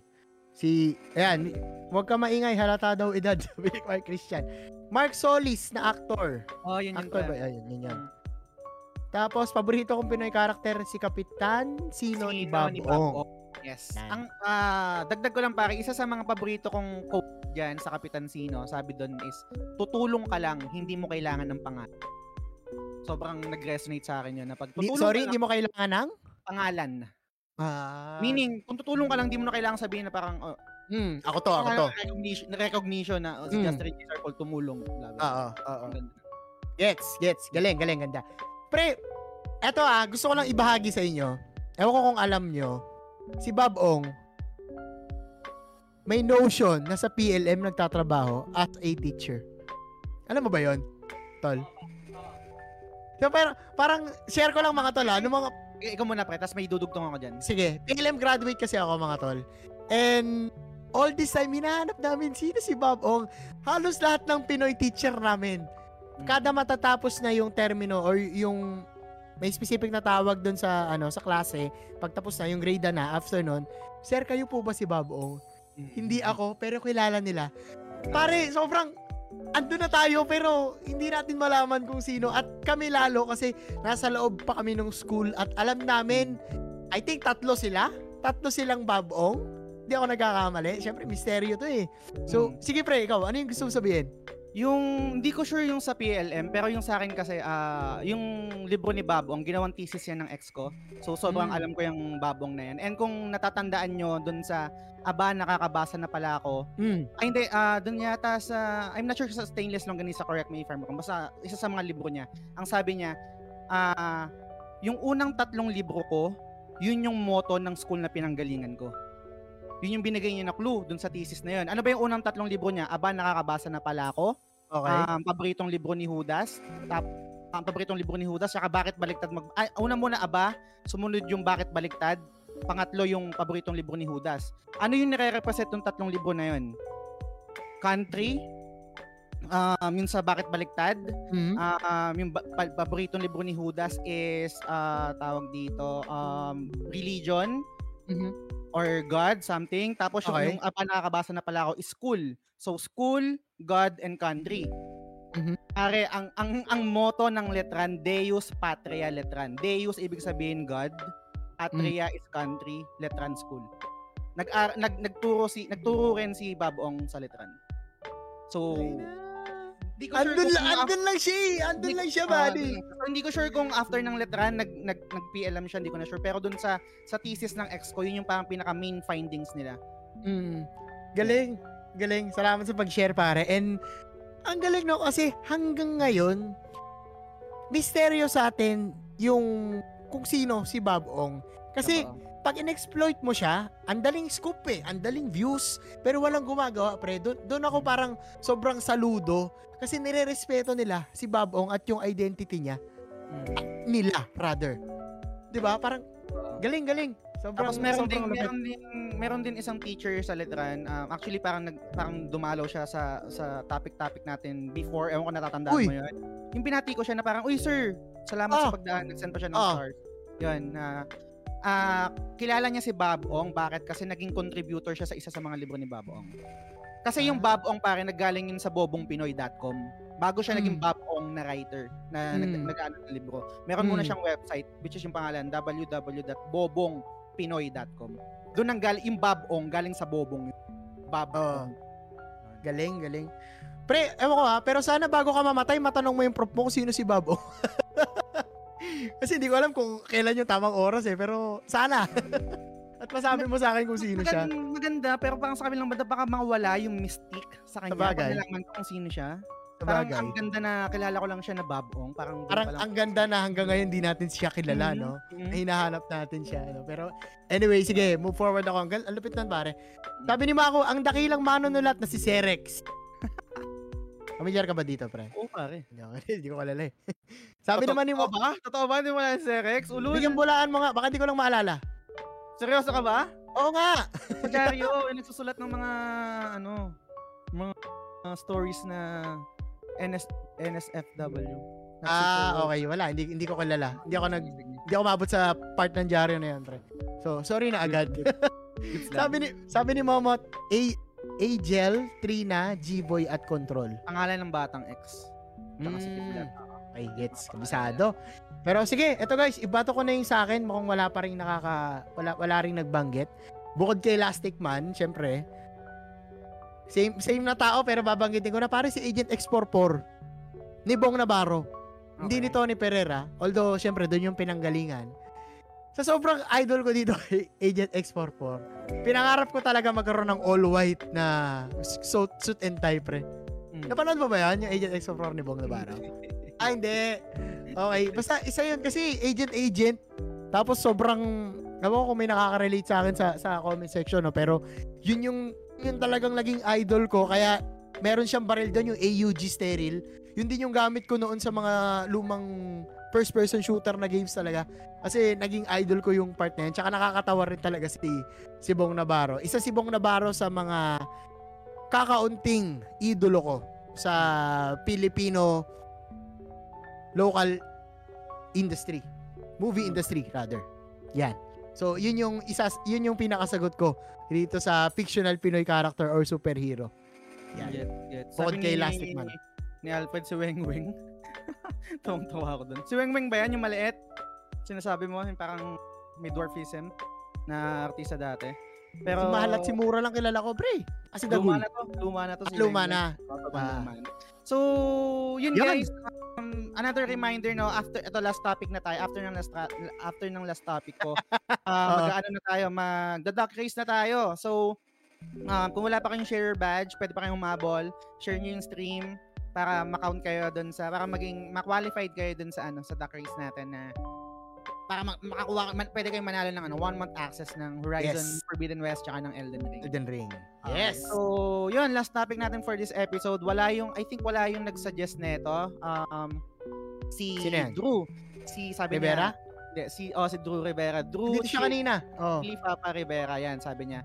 Um, siya yung nag-suggest ng topic na to. Medyo inedit ko lang ng konti pare, no? So, Sige. bigyan ko lang ng mabilis na konteksto. Nung nakaraan, nag-stream ako ng, ano, ng Outlast, pare Mm. um, parang palette cleanser and gusto ko rin experience kasi nagre-request na kailan daw horror stream lalo na si Justin nag nagtatanong kailan ako Ah, mag-horror stream. Oh. Ang, ang ang problema kasi hindi ako matatakotin um hindi rin ako magugulatin. Na all. Oh. Um, pag naglalaro ka ng solo, oh, nakaramdam ko nakakata- natatakot ako. Pero yun yung isang concern ko. Kasi pag nag-stream ako, parang feeling ko mawaw- malilesen, let's say, at least ah 70% nung takot kasi kasama ko kayo eh. Kasi may kasama akong nanonood, may kausap ako eh.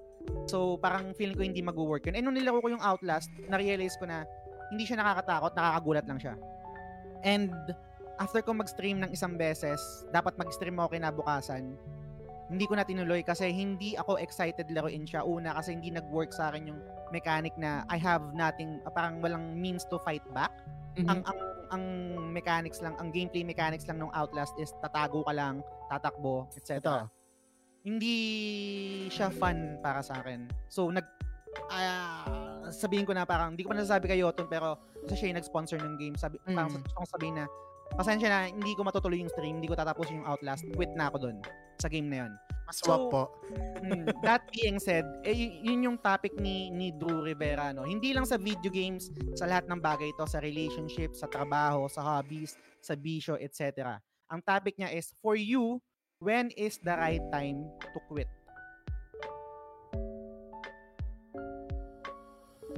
Lalim lagi ng last topic mo, boy. Baka si Justin Tayag to. Justin tayo dyan eh. Pero ayan, alam ko mahirap guys. ah. And, and- and hindi na hindi ko chin, hindi hindi ko china champion na parang mag chaos a quitter kasi Mm. let's say 'di ba parang laban lang ng laban no. Pero for this Yes. topic kasi maraming bagay tayong na-experience sa buhay natin lalo na kung matanda na tayo na kailangan din nating mag-quit. Maraming maraming maraming pagkakataon let's say sa bisyo, sa relationship, sa lahat, sa trabaho. Mara- marami tayong may isip diyan eh. So ano yung parang catalyst or ah, paano nyo masasabi na ito na yung right time para mag-quit? yung nabigay ko na example, hindi na ako nag enjoy dun sa Outlast eh. Ayokong pilitin yung sarili ko na maglaro ng game na hindi ko naman na-enjoy. Yes. Amen. Ayokong laruin yun, putang ina. Let's say kahit sabihin na masayang magulat, masayang nakakatakot, kasi syempre reaction ng, streamer. Hindi nga ako, Sino ba yun? Hindi nga ako, natatakot eh. Hindi nga ako, na, oo, nagugulat pero ang, ang ang main reason is hindi ako nag enjoy dun sa game eh. Mm. So, quit na ako dun. Stop na ako. Hindi ako enjoy. Quit, quit, quit. So, Mm. yun yung isang example. Marami pa akong mga example dito, iba't ibang scenario. Pero, kung meron ka, pa, meron ka nang naisip, Kuya Balls, pwede ka nang magbato or magbabasa muna ako. Sige, hindi gusto ko lang magbigay ng ano, ng konteksto rin dun sa mga binanggit mo in contrast na. Dahil eh, bigyan natin sila ng time no mag magkwento. Pero doon naman sa binanggit mo, same na, same tayo pre na pero same tayo in such a way na hindi ako natatakot pero sobra akong magugulatin pre. At kahit naka-stream ako, nagugulat pa rin talaga ako in such way na pinagpapawisan ako na nanginginig yung kamay ko kasi mas takot ako sa senaryo na nagpe-play sa utak ko versus dun sa actual na mangyayari. Ganun naman yung depiction ko pag naglalaro ng horror game. Hindi ako maglalaro ng Resident ng horror game kung hindi yon Resident Evil series at hindi ako curious sa story. Ganun yung ganun yung nararamdaman ko. Kaya gets yung sinabi mo sa Outlast kasi wala ka talagang power dun at I think para sa iba, yun yung nakakadagdag horror kasi totally helpless ka. Mm, gets. Yun. So, sige, so nagtanong mo. si nagtanong si Ray quit saan sa lahat ng bagay pre kung saan mo pwede kang magbigay ng Hmm. example. Kunwari, Hindi lang sa quit- game. Oh, hindi lang sa game, quit sa sa bisyo. Ang gaya yung nakwento mo noong swimming natin, um, kailan ka nag-decide na mag-quit sa Yossi? Parang ganyan. Ah, sa ah. trabaho, sa relationship, etc. Sa lahat ng bagay na nag-quit kayo or tu- tinigil niyo yung bagay na yun, paano niyo nasabi na ito na yung right time para mag-quit ako sa trabaho. Ito na yung right time para mag-quit ako sa Outlast. Ito na yung right time para mag-quit ako sa relationship na sobrang toxic na. Ano yung reason na yon and paano niyo nasabi na yun na yung right time? Ano yung nangyari? So, Hmm. basa tayo ng comments dito. Um, ano ba ako? Sabi ni Mark Christian. Ayan, sabi ni Mark Christian, um, ay oo, nakakaawa story ni Ernesto de la Cruz. Weng, ah, iba to sa ano pa to kanina tungkol dito.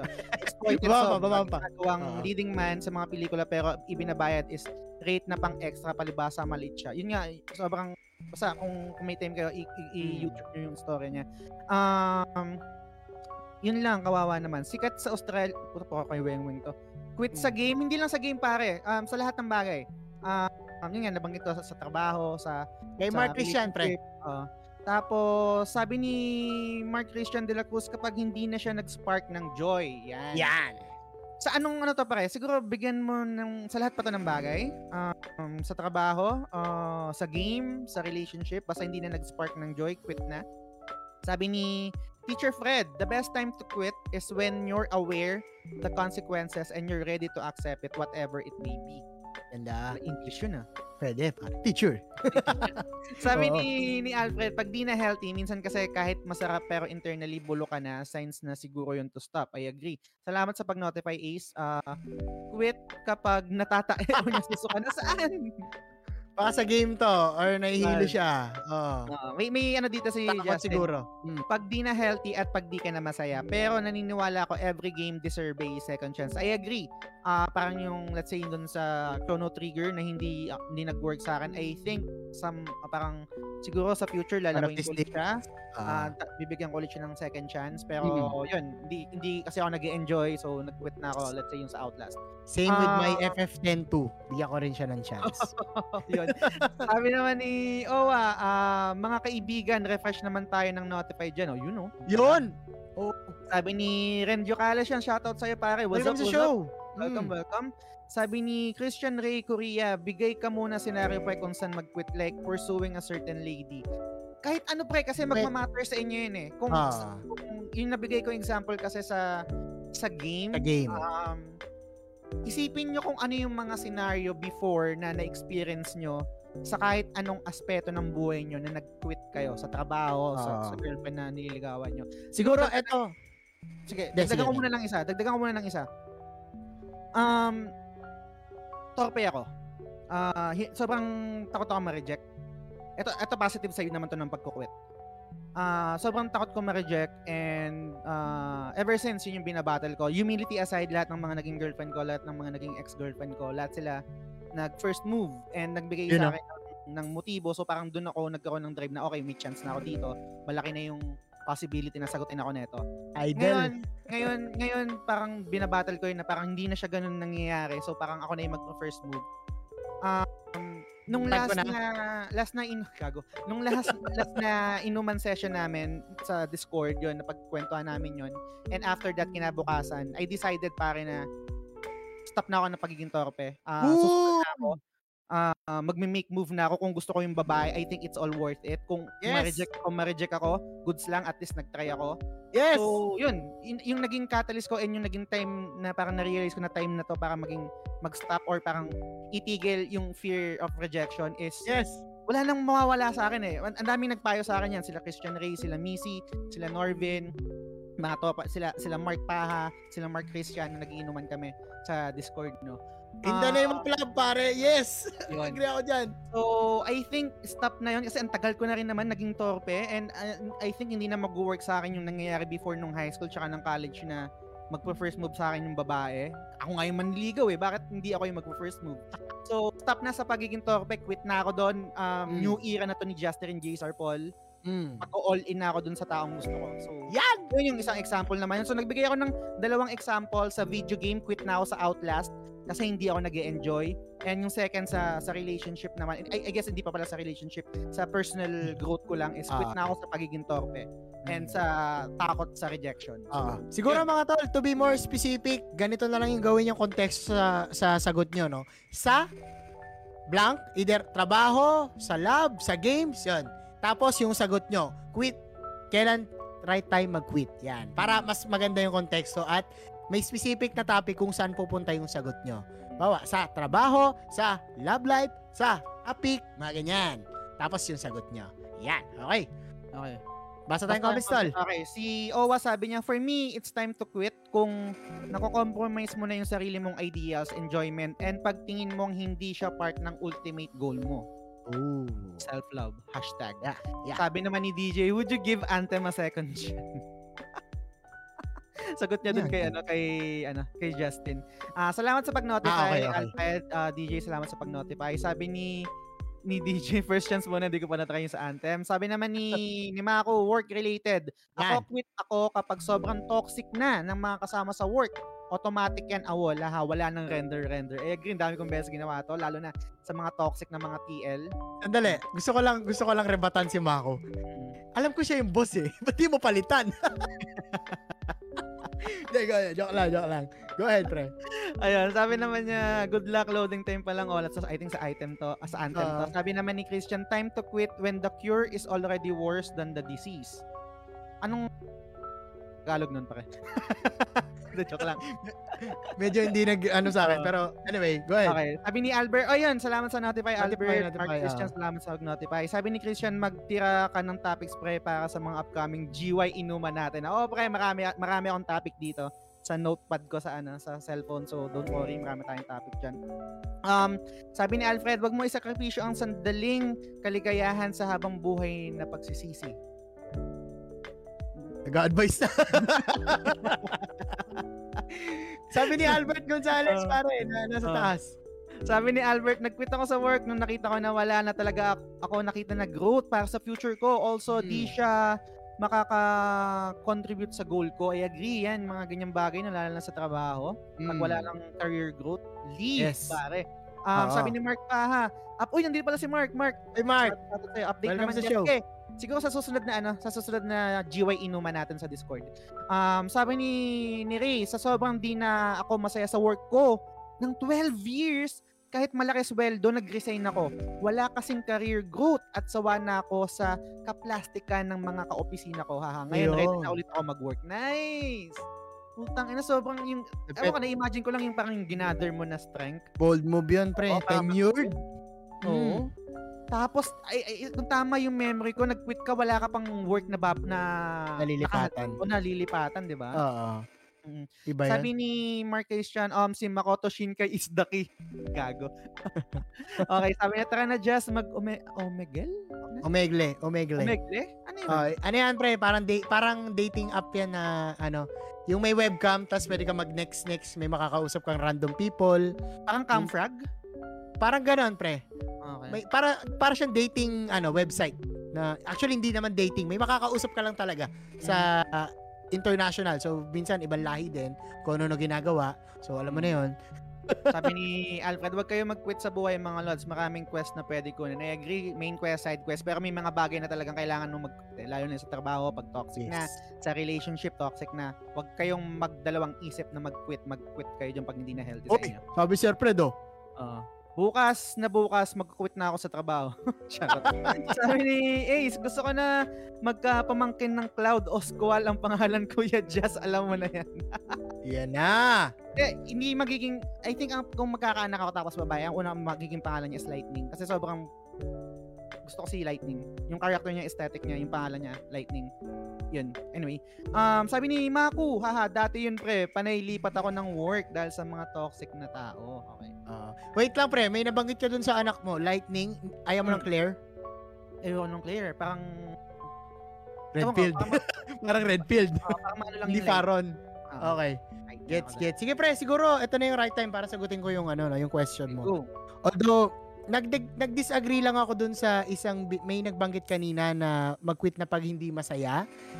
In terms of passion, I would have to disagree kasi minsan hindi lahat ng although gets naman, pero kasi minsan kapag nagpo-push ka ng pag nagpo-pursue ka ng passion, hindi siya most of the time bread and butter eh. Hindi siya most of the time masaya. So you have to power through with it kung ano man yung nararamdaman mong ah, sadness at hindi kasiyahan, no? So, yun lang man yung para sa akin. Pero, when is the right time to quit? Kapag medyo damaging na yung nagiging, yung nangyayari. Mm. Yun, I think yung pwede kong ikwento dito, no? Kasi, most of the time, eto, bigyan ko kayo ng halimbawa sa laruan, no? May, may nasira akong paint sa laruan Ah. inaayos ko, hindi ko maayos, pina pina-repaint ko sa iba, gumasos ako, hindi pa rin kasing katulad kasi hinahanap ko yung quote-unquote brand new na pagiging ano niya, itsura niya.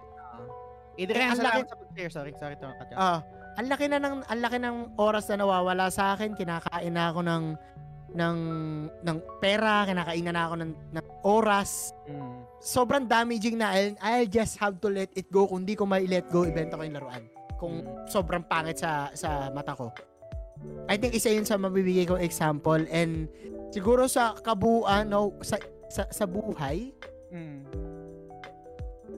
quit if it's already damaging same pa din pre Mm. kapag it bothers you at night hindi ka makatulog wag mong ibenta yung peace of mind mo claim it kapag Totoo. kapag sobrang toxic na. No? Totoo 'yun yung sa trabaho. May, may binanggit si Mako. Ay si si Ray pala rather. Ang laki ng sahod niya, good sana 'yon. Di ka masaya sa trabaho mo. Kaya ko pa 'yon in my part. Pero yung environment or yung kaplastikan ng mga katrabaho, Mm. ang hirap nun dalin. Araw-araw, 8 oras. Wag na po. Wag na po. Kahit doon na lang ako sa mababang sahod pero solido ang kasama, kaya kong buhay. When is the right time to quit? Pag hindi ka na nakakatulog, pare. Pag hindi ka na, parang, pag, parang sinusuka mo yung ginagawa mo. Mm. Yun yung, yun yung pakiramdam ko, kailangan mo nang huminto kasi kailangan mong huminga, kailangan mo mag-isip ulit, kailangan mo mag-power through at isipin mo mabuti, ano ba yung ginagawa mo na yun? Bakit mo ba yung ginagawa? Ah. Kasi kung hindi naman, kaya na sabi ni Owa, dinulog, tinatagpi-tagpi ko lang yung mga, yung mga sagot ninyo. Kung hindi naman nakakadagdag sa personal growth mo, kung hindi naman nakakadagdag sa ikabubuti ng karir mo or sa passion mo, ba't mo ginagawa? Totoo. Example, trying to please someone. Automatic quit yun. Huwag mo yung gawin. Kasi, hindi, hindi siya healthy eh. Hindi siya healthy in such a way na nag, nag overboard ka sa mga bagay para lang ma-please yung ibang tao. Kahit sabihin natin, when you are a content creator or you are a, you are a public figure, you are ano ba yun? Ba't ako nag english Pero umaabot ka sa punto na hindi mo na gusto yung ginagawa mo. It's time to quit. May magandang sagot dito si ano si Francis Lance Galapon kasi hindi ko naalala to pero ito rin yung ginawa ko. Sabi niya, kapag less than piso na lang ang value ng SLP, goodbye Axie. Yun din yung ginawa ko, guys. Oy. Kasi yung yung value, yung oras na ini-spend ko sa Axie before, tapos yung kinikita ko dun sa sa game na yon, Mm. sobrang talo. So nag-quit Mm. na ako. Ah, um, medyo may balik naman konti, kumita ako ng kahit konti pero I think talo pa rin ako sa oras kasi yung oras na yon, ang dami ko nang nagawa na content doon pero at least kahit paano na-experience ko yung game, pwede ako makapag-comment doon, pwede ako maging magbigay ng opinion tungkol doon sa game. Pero I agree dito, kapag less than piso na lang yung value ng SLP or pag hindi na worth it yung oras kaya kailangan mo kailangan alam natin yung value ng oras natin eh. Yes. At least kahit paano yung monetary. Let's say, pag may trabaho ka, magkano ba yung oras mo? 1,000, 2,000, 3,000 per day ka ba? So, i-com- i-convert mo yon dun sa bagay-bagay na ginagawa mo. Nakukuha ko ba to kahit papano? Or um, break even man lang. Kung hindi, I think wala sa So, yun. Nag-quit ako sa accident. So, basa muna tayo ng mga comments siguro dito. Ah, Simula ka kay ano, kay Alfred pare. Yan, sabi ni Alfred, ah, naalala ko yung kapitbahay naming addict, na-realize niya daw na mag-quit na kasi pati damit niya at electric fan binibenta na niya makascore lang sa araw-araw. Ganda na ito. Nga. May kilala rin akong ganyan, pare. And hindi ko alam kung naisipan niya mag-quit. Pero Mm. overboard na yan. Na. Mm, Totoo. And ang ganda na, kumbaga parang yun yung naging catalyst na parang naisip na mag-quit sa bisyo niya kasi Yes. ang- sobrang olat na nga yung nangyayari. Damay Sabi ibang tao. Ni, Totoo. Sabi ni Nicole, um, quitting sa Division 2 na nilalaro ko, more than 2 years ako, ako naging babad doon. Mm. Medyo condescending na din kasi kasama ko. Pwede Mm. mag-trash talk pero sa mga kalaban namin sa PvP. Pero no need naman sa kasama. I agree. Parang Uy. siguro, maliban dun sa, ano na, dun sa game, parang naging toxic na rin yung quote-unquote community nyo dun sa game or dun sa, sa guild nyo, no? Na-realize ko pre parang hindi ko siya, hindi ko sure no, pero parang well, kasama nga sa game yung trash talk. Pero ang pangit lang kasi nang dahil sa kasama niya, nag-quit siya dun sa game which is I think na-enjoy niya naman for two years. Hmm. Siguro feel ko ah, kung, kung nag-iba ng kasama to, feel ko magtutuloy-tuloy pa to eh. Parang nang hinayang lang ako dun sa part na yun, Nicole. Pero Mag- thank you for sharing, pare. mag-piggyback ako dun sa pag-quit ni ano ni Nicole sa Division 2 na more than 2 years mong nilalaro. Ako lagi ko nakakwento sa mga previous podcast namin yung na-addict ako sa kabal. Mm. Ah, almost ah, after graduation ko, nagkabal lang ako 2 years palamunin.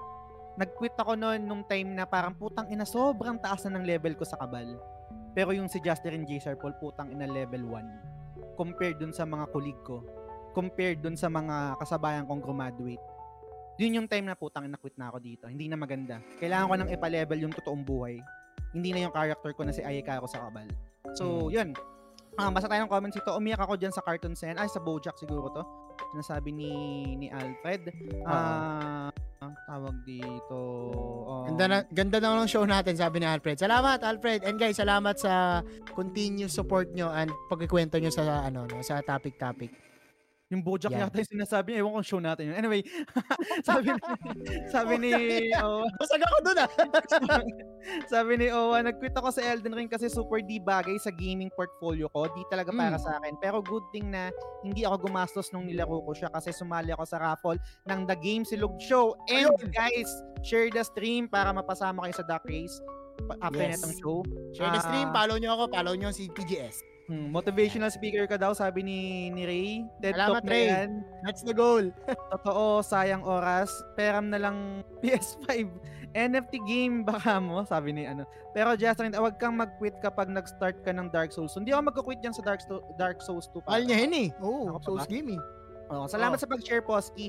Kung Salamat. magkalapit lang tayo palit switch. Ah, sabi ni Mark Christian, pag binakdoor fountain nyo, mapapa-alt-Q ko talaga. Tamang quit na, pare. Alt-Q pa. Mm. So, yun. Um, wala na akong mai-share dito. Sa relationship, siguro yung last, um, last na siguro is yung pag di na nga healthy, pag, pag yung negative far outweighs yung The positive, positive. oo, wala Yeah. na, GG na yun. Tama.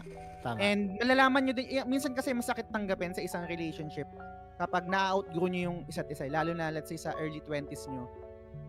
Um, hindi ko alam kung mag-agree kayo, no? Pero iba kasi, iba ka nung early 20s mo compared pag nasa early 30s mo na. Sobrang kaiba ng dynamic. Yung maturity, everything. So, kung meron mga times na ikaw um, career driven ka, ikaw gusto mo gusto mo pang mag full around, mag fuck, fuck around. May mga ganung bagay yan. Parang hindi kayo nagtutugma. Pag ganun, Ah, I think isang reason din yun na pwede ka na mag-quit sa relationship. Huwag ka na mag-hold on. And dagdag ko na lang din, sana hindi to maka-trigger kung meron nakikinig sa atin ng mga babae. Kapag sinaktan kayo ng laki, i- iwan nyo na yun. Walang, walang nihani oh. Gusto kong i-champion yun. Wu- Huwag kayong pag sinaktan sa pag sinaktan pag sinaktan na kayo ng lalaki, physical ah, okay. Physical. Okay. Okay. Sobrang mali yun. Huwag kayong, basta, kung may babae man nakikinig sa atin. Mm. So, Tama yun. Be like Sanji, guys. Be like Sanji. Lalim nun, pare ah. Hindi, parang ayoko lang, meron kasi ang mga kaibigan na nag stay sa relationship eh, kahit sinasaktan na sila ng physical. Mm. Pero aminin natin, pre, hindi ko sure kung kung kasal or hindi na, pero ang hir nahihirapan din sila eh. Oh, dahil wala tayong divorce. Oo, hindi, bukod doon, pare, wala na silang pakialam kahit na sabihin natin red flag yung nag as ka ng kamay sa partner mo. Nangingibabaw yung pagmamahal minsan sa kanila eh. Kahit na untoxic na. May mga ganong part talaga. Y- yun yung nangyayari. Ugly pero, truth. Oo, yun yung ugly truth. Pero ang ako ang lagi kong sinasabi pag kasi meron akong mga hindi, hindi never ko naman sasabihin yung, yung, yung pangalan, pero marami akong mga kaibigan na lumalapit sa akin nagtatanong tungkol diyan, humingi ng payo. Lagi ko kahit, kahit kahit kaibigan ko pa, laging sinasabi pag sinaktan ka ng lalaki, physical, leave. Leave. Mm. Yan lang yung una, y- basta leave. Ayaw ayaw Mm. ayaw ng bagay na ganun. Akin lang yun ah. Gets, Ah, gets. ah, yan. Anyway, ah, um, siguro mag-proceed na tayo. Masyadong downer na. Sige, Mag- basahin mo lang rin yung ano, binanggit ni Christian Ray. Okay, sabi ni Christian Ray, agree. Kaya si Sanji fave character ko sa One Piece. Feeling ko, he represents me. You know? Merong Best. isa akong nakikita, medyo na-spoil na ako. Um, pero di ko na rin siguro sasabihin. Merong magandang namin. isa ng MC si Sanji sa Wano arc. Sobrang excited ako mapanood dyan sa anime kasi the first time humingi siya ng tulong sa babae. Pero yun, um, sabi ni Posky, ba't ganun? Pag Guys, spoil mo na eh. pag, ba't ganun pag lalaki sinaktan ka gaya ni misis na mapanakit okay lang sa mata ng iba? Ikaw din pre, kung sinaktan ka ng misis mo, leave. Hindi lang sa babae yun. Kung sinaktan ka rin ng, ng misis mo, let's say yung nangyari kay ano, kay sino ba to? Si Amber Heard, kung ganun yung sitwasyon, leave. Hindi lang sa babae applicable yun. Um, sabi ni Nicole, yes, tama yan, Boss Just. Pag sinaktan kayo ng physical stuff na ako, never talaga in my life. Kung makita man nangyayari sa harap ko, baka mabugbog ko ang lalaki kahit di ko siya kilala. I agree. Iba, ewan ko, for some reason, iba eh yung pag nanakit ng physical eh. Nai-imagine ko yung, parang feeling ko may, may sumalib na demonyo sa lalaki pag nanakit ng physical ng babae. Parang hindi show ng pagmamahal, parang, hin- Mm. parang nade-devoid kagad sa akin na mahal mo yung tao eh pag nanakit ka ng physical. Ewan ko. Sabi, sabi ko magkukwit na ako ng Overwatch gawa ng daming throwers, smurfs, toxic players, and sobrang tagal ng queue. Pero di ako, di ko magawa, balik pa din ako ng balik. Parang ganyan ako sa Souls para. So I guess siguro ito na yung perfect Ano daw? time. Dota, Dota 2? Dota 2? Hindi, Overwatch. Ah, ah, akala ko Dota 2 eh. Parehas kasi. Pero sige, go ahead pare. Ano tayo ng ano? Ah, Owa, ready na ba tayo? Para Direct, sa- okay na ba tayo direct para sa guys, ito, para sa duck race natin for the game. Ulit lang, follow Kuya Balls, follow TGS, share nyo yung stream para may sharer badge kayo. Yan, para ma-qualified kayo yung sumali. Sige. Final Okay. checking na tayo ngayon guys, so bear with us for a short momentary lag time. Erase, erase baka mabasa. Pwede pa kayong umabol guys kung gusto nyo ano, malaro yung, Oo. Forbi- yung Horizon Forbidden West, gusto nyo malaro yung ano, yung Elden Ring. Elden Ring. Um, share nyo lang yung stream and kung wala yung name nyo dito, siguro magka-countdown kami. Pwede kayong umapila. Yan. Let us know kung wala yung name nyo dito ah. Oo. Mga nag-share. Comment nyo lang, comment nyo lang guys. Oo. So meron dito si Mark Christian, si Gabriel Espiritu, si Alfred Bacani, si Ray Antonio Rivera, si DJ Silva, si Justin Rason Bermundo, si Albert Gonzalez, si Mary Fontamilla, si Medyo Cranky, si, si Kanyan, Arnel Pableo, uh, Frederick Telen Soriano, Nicole McJerk, and then Adrian Hipolio, Psycho Antonio, Francis Lance Galapon, and Posky Hordan. Yan. Meron bang aapila guys? Na nawala yung name nyo dito and nag-share kayo ng stream? Yes. Kasi baka may nag-share din sa kabilang page pero hindi nagre-react. Comment Ah. down below guys sa mga naka- nanonood sa page kay Kuya Balls. Comment nyo lang dyan para makita natin. Wala, wala. Goods? All goods? All goods? Okay, I think all goods na. Oo. Wala mabila eh. Sige, mga mga 5 seconds pa. Baka delay lang yung stream. May, may background music naman tayo, no? So, okay lang. Mm. Goods, goods. Okay, Ba't sige. pala ako sumali eh natapos ko na yung mga yon. Okay lang yan, Posky. Kung manalo ka, pwede mong i-transfer yan. Transferable to.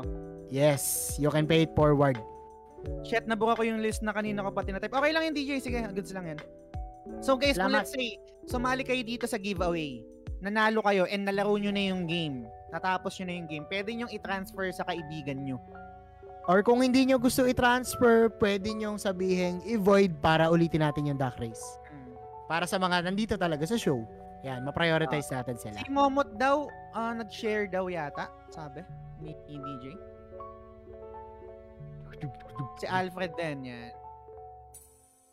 Nandun na si Alfred ah. Ano ba si Alfred? Okay. Yan. Si Alex Panso, no? Alex Panso ng shares. Ah, ah, sige, sige. Sige. Wala rin naman siguro dito kasi hindi umapila. Okay na yan, pare. Wala nang umapila. eh. Mhm. Kasi kung nandito sila, aapila naman sila. Two minutes? Okay ah. So yung mananalo dito, kayo pipili kung anong gusto nyo, Elden Ring or Forbidden West. Okay? Kung anong version, PS4 or PS5. Apat ba uli mananalo, pare? Hmm, kung gusto nilang, kung meron silang PS5 yun. Okay, go ahead. Apat. Game. Tan tan tan tan tan tan tan tan tan. Tumawa na dito. Oh, ayan. May kamukha ni ano dyan ah. Bakit yung, May Donald Trump. tingnan yung isa doon, ba't ganun yung si Arnel Pableo? Parang may, ano dito, Nasaan, nasaan? Teka, di ko makita. kulay puti na ano. Ang si? Donald, si Donald Trump gago! Yung sinasabi mo? Kaya nga, oo. Pag ganun pa yung buhok eh, oh. Asa si Arnel Pableo? Di ko makita, pare. Si DJ napakasimple lang yung ano niya, yung bibi niya. oh. Oo nga Wala eh. man lang design design eh. Guys, Ano again, kasi- ah, kung sino man nanalo dito, may chance kayong mamili kung Forbidden West or kung Elden Ring. And kung gusto nyo, pwede nyo ring i-transfer yun. Pero kailangan nyo akong sabihan. Yeah. Kasi ako yung magbibigay ng account. Si DJ walang suot, patrol daw kasi. Pwede, pwede. Reposki, clown. Titulog, di ko makita. Ano ba to? Strawberry? Si Psycho Antonio. Oo. Parang hindi nag-comment si Tulog, no? Nandito pala siya. Buti, buti nakita niya yung sharer. Oo. Si Francis may strawberry. Ay, hindi. Si Tulog pala may strawberry sa ulo. Si Hipolio, kulay violet na checkered. Si Miss Mary Pontamillas may star sa buhok. Ang meta Yeah. dito kapag nawala yung bibe sa last 5 seconds, yun mananalo. May booster yun. Ginawang Tamiya, ah. May clutch yun, no? Clutch mo. Ayun na si Donald Trump, mabul gagi. Ito si Justin, nanalo to ng Elden Ring, hindi naman ginamit eh. So si si Justin, meron kang chance pare i-transfer yun ah. Kung sino A- akala ko ikaw Justin Ban ka na. Mermaid quack, masyadong redundant. Ayan o, si Alfred tumatanggap ng transfer o. Ayan na o. Tulog nandito siya si siya si Psycho Antonio. Oh, Antonio. ayun, ayun nga, ayun medyo cranky. Si Ken. Si Ken. eh. Si Ken. Kaso walang PlayStation 2 eh. Kaya nandyan ka ba? Sagot, sagot ka. Bigyan kita ng Ah. ano, 10 seconds kung nandyan ka. Pag hindi, Tumay- mag-re-roll tayo. Oh my duck, went to quick, ang bagal mo hanep, sabi ni Albert. ang daming ano, ang daming, ang daming gustong manalo. Ga. Ang meta dito kapag, eh, pala, kanina. Anyway, Wala, mukhang wala, mukhang wala si Ken.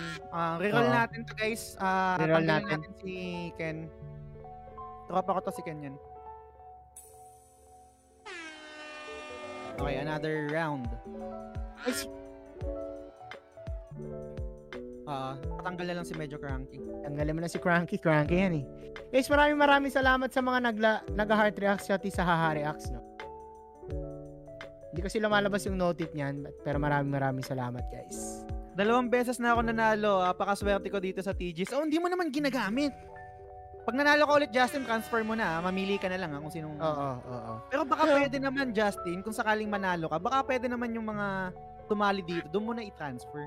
Yan. Ah, yan, di ba? gusto ko. Tama, ka tama. na lang. Ng kasi nung bias Yun, no, si Alfred, oh, na huwag makaawa na sa comment section. May chance pa. Oo. Si Sir Fred, may Elden na to, alam ko eh. Ah, oo, isang beses pa lang yung ref magnet. Oo, totoo. Tsaka yung, eh, kasama ba yung ano nan? The Last of Us na t-shirt, Red? Kung kasama pa si Del? Yun yata yan. Tagal na nun. Ito si Ray, meron naman to panalo, panalo naman to ng ano. Meron ka naman ng access ng Elden Ring, matic na yun sa'yo. So Forbidden West na lang kung sakali pag nanalo ka. Sabi, Oo, one minute na lang natin. Masyadong matagal kasi baka matanggal na ako sa trabaho. Parang, ewan ko, ang haba ng usapan natin, pero mag-8 pa lang pala. Mm. Ilang oras ba tayo nag-start? 6? Yes, six. Ah, magto 2 hours na rin pala, no? Isa to sa mga mahabang episode natin, ah. Pangat ng lasa ng mentol. Wala ka na ibang juice tol, no?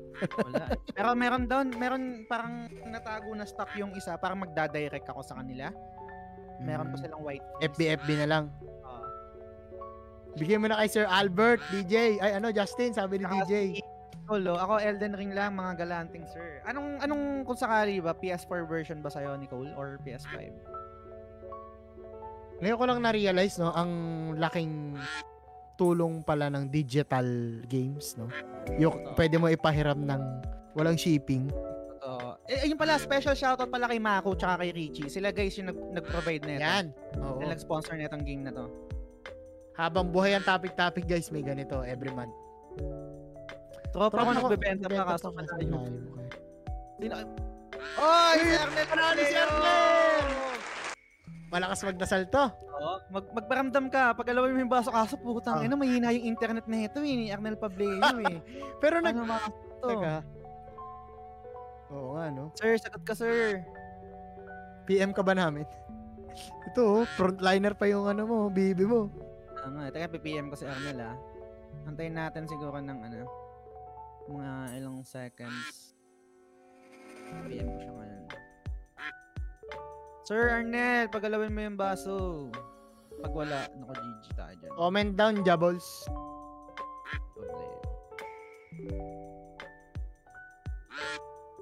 Hanep lagi last minute magra-rush yung winner. Parang tamiya yan, Sir Albert. Mukhang tinola bibi, lulutuin na. Manok. Galing, magaling. Tama yung sinabi ni Direk Owa kanina. 5 seconds rush is the key. Kung wala, wala si, ano, si Sir Arnel. Oo. Okay. Ano, reroll na natin pare. Na natin, Prioritize natin yung mga nandito. Oh. Tapos Iyan naman na lang. Oo. minute na lang. Ah, mabilis. Oh, 10 yan pare. 10 minutes. Ayan, game. Tapos patanggal muna si Arnel. Pag end ng show, tsaka palang nag-comment ng Jabols. si Arnel. Late kasi. Pero i-honor ko yung sakaling ganun. Kung wala pang nananalo ah. Ah. Wala pang wala pang tigers.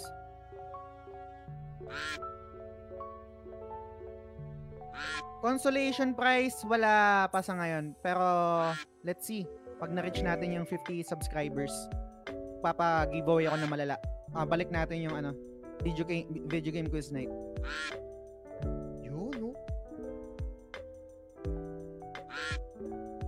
Guys, Buffering magpa- overload din si Sir. Oo, DJ, kahit nung nag-record kami ng podcast, talagang may signal lang siya pag nasa school. Guys, habang dead air, magpa-plug na lang din ako ng FB page, no? Baka naman, follow nyo na lang if ever. Follow Kuya Balls! Para ma-redirect kayo doon. Tang, maraming maraming salamat. Sinasabi ko sa inyo. Oh, 321, 321, 321, Gabriel! Andito ka ba? Pagalawin mo ang baso? Gabriel, Spiritu? Gabriel, Gabriel, andyan ka ba? Gabriel? Gabriel. Umuwi na ata si ano, Dr. Pros. Ang ina, teka PPM ko ha. PM ko lang ha. Focus Consolation tayo. prize Tetris one month. Bayad pa ba yung Tetris ngayon, Polski? Libre na lang ata yan eh. y8.com Antayin ko lang reply guys ha. Pag wala pa rin, GG. O, sali na rin kayo dito sa Discord namin. Ayun na. Ano sabihin ng GY, pare? Graveyard. Shit. Ah, okay. Wala, guys. Sorry, ano Gab? Hindi nagparamdam si Gab. Okay, reroll, reroll. Oh, hindi guys, kasi syempre pa-prioritize natin yung nandito. Lalo na yung mga gustong manalo, talagang nagstay, di ba? Shoutout sa inyo, guys.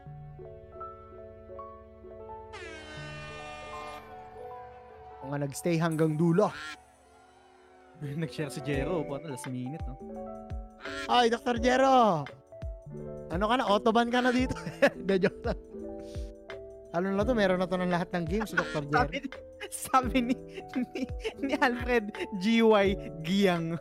Ito talaga yung mga ano, pasok sa'yo eh. Giyang ka na naman, Alfred ah. Ay, nako. BB Race. Tingnan natin, tingnan natin, ha? Kung tama nga talaga yung meta. May mauuna dito, eh, ano? Hahabol o last, ano. Pre, bigyan mo nga kaming kahit anong trivia, oh. Pare, trivia. Um, pinakamahirap na multiplication table ah, by stats, hindi nila masasagot 8 times 7. 8, 16, 4, 32, 40, 40, 86, 56. Hindi, I mean, sa, uy, si Nicole! Yun, nanalo si Nicole pa. Oy! Nanalo si Nicole, Ano no? yung gusto niya raw? Forbidden West ba? Parang wala si Nicole. Parang wala si Nicole. Wala, wala ata. Kanina pa hindi nagko-comment. Wala pa na, wala. Reroll na tayo? Reroll na pare. Ano na tayo? Eh, nag-reply na si Arnel Pableo, pero ano mo na pipilian mo, Nicole? Oo. Hindi na tuloy yung joke kasi mangot ka kasi. Sino ako ba? Oo. Sorry. Andiyan si Nicole kanina pa. Ah, yan ba? Oo, yun na nagko-comment. Akala ko naman nagjo-joke ka lang kaya sinakyan kita. Nanalo. Sige, kausapin mo na yung ano, kung lista mo muna si Nicole. Kinakausap ko si Arnel Pableo. Okay, sige. Pero ano ba yung trip ni Nicole? Ano yung na-comment niya na kanina eh? Elden ba? Elden ata? Nag-ano na, ayun o, ako Elden Ring lang, mga galanting sir, sabi ni Nicole. Nicole, Anong PS4, version? PS5? O, PS4 siya, Elden Ring. Kaso antay natin yung sagot ni Arnel. Sige, sige. If ever. Pare-move na po ako, sabi ni Albert Gonzales. Bakit naman?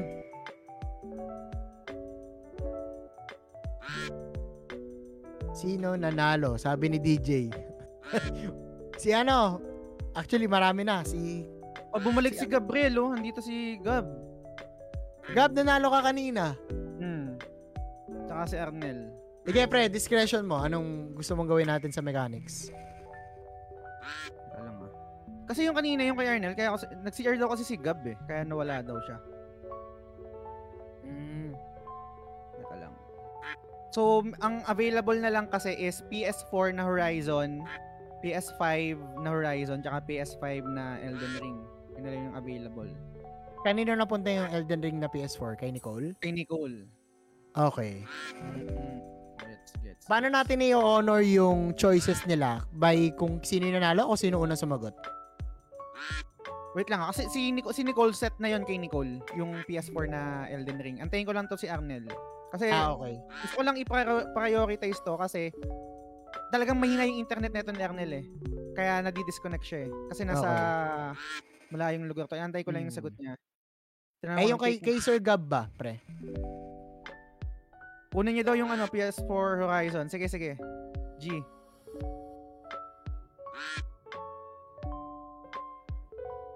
Ah, start na ulit. Sino yung PS4 na Horizon? Si Jero? Si Ah, si- Gab. Ah, okay, okay. Si Oh, Jero. P- PS5 na lang to, guys. PS5 na Ah. ano, may, take, may takers ba kung sakali? Oy, Malcolm, late ka na, boy. Sayang. Paano makasali? Share nyo lang guys yung stream tapos follow nyo si Kuya Balls tsaka yung Laging Ah, Silog Show. retro, na, retro na lang daw si, ano, si Arnel Pableo. Okay. Mm.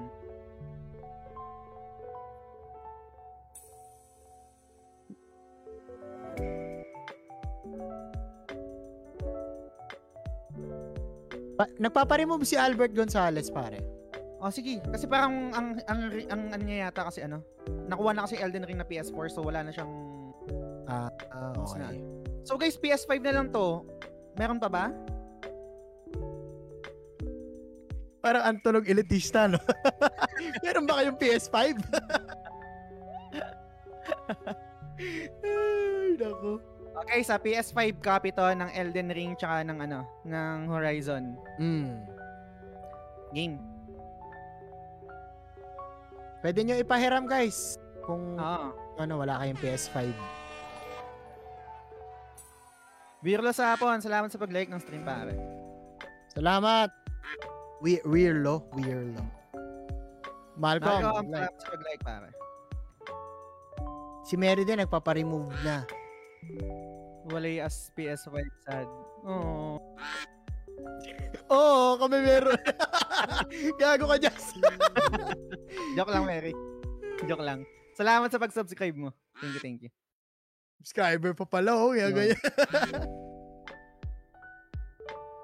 Basta gusto ko manalo kahit wala pa PS5. Basta shoes, wala PS5. Mamaya, on the way na yan. Ano yun? Anong wave na ba yun? 20 na ata yung ano? Last two days ago? Ang sino lang matitira dito, ang dami na nagpa-remove. Oh. Guys, kahit nagpa-remove kayo, at di kayo manalo, please follow Kuya Balls. Baka naman. Iti-trigger ko lang yung mga kamay nyo. Yan, si Yeah. Mark Christian. Mark Christian, Uy. nandan ka ba? Ah, wala siyang PS5. Hindi, pahiram mo na lang kung sino, kung, kung ba- baka may kilala ka.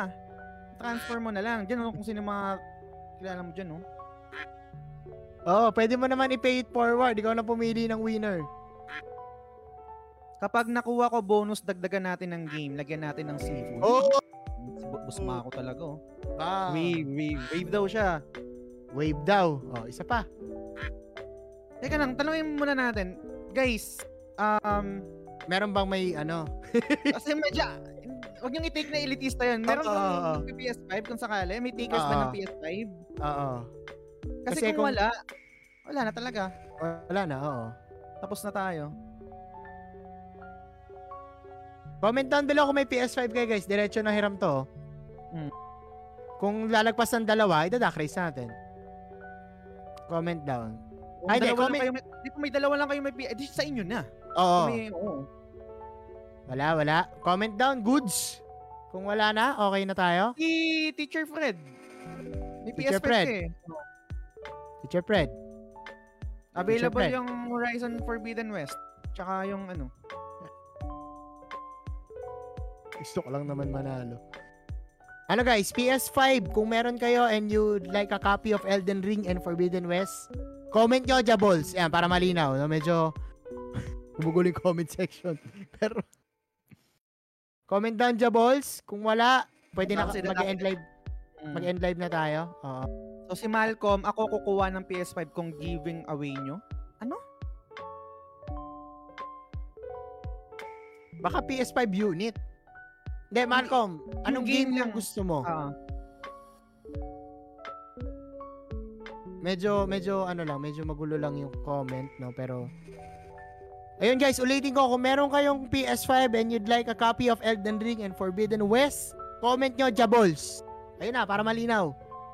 Tapos comment nyo kung ano doon, Elden Ring or Forbidden West. Jabols plus game.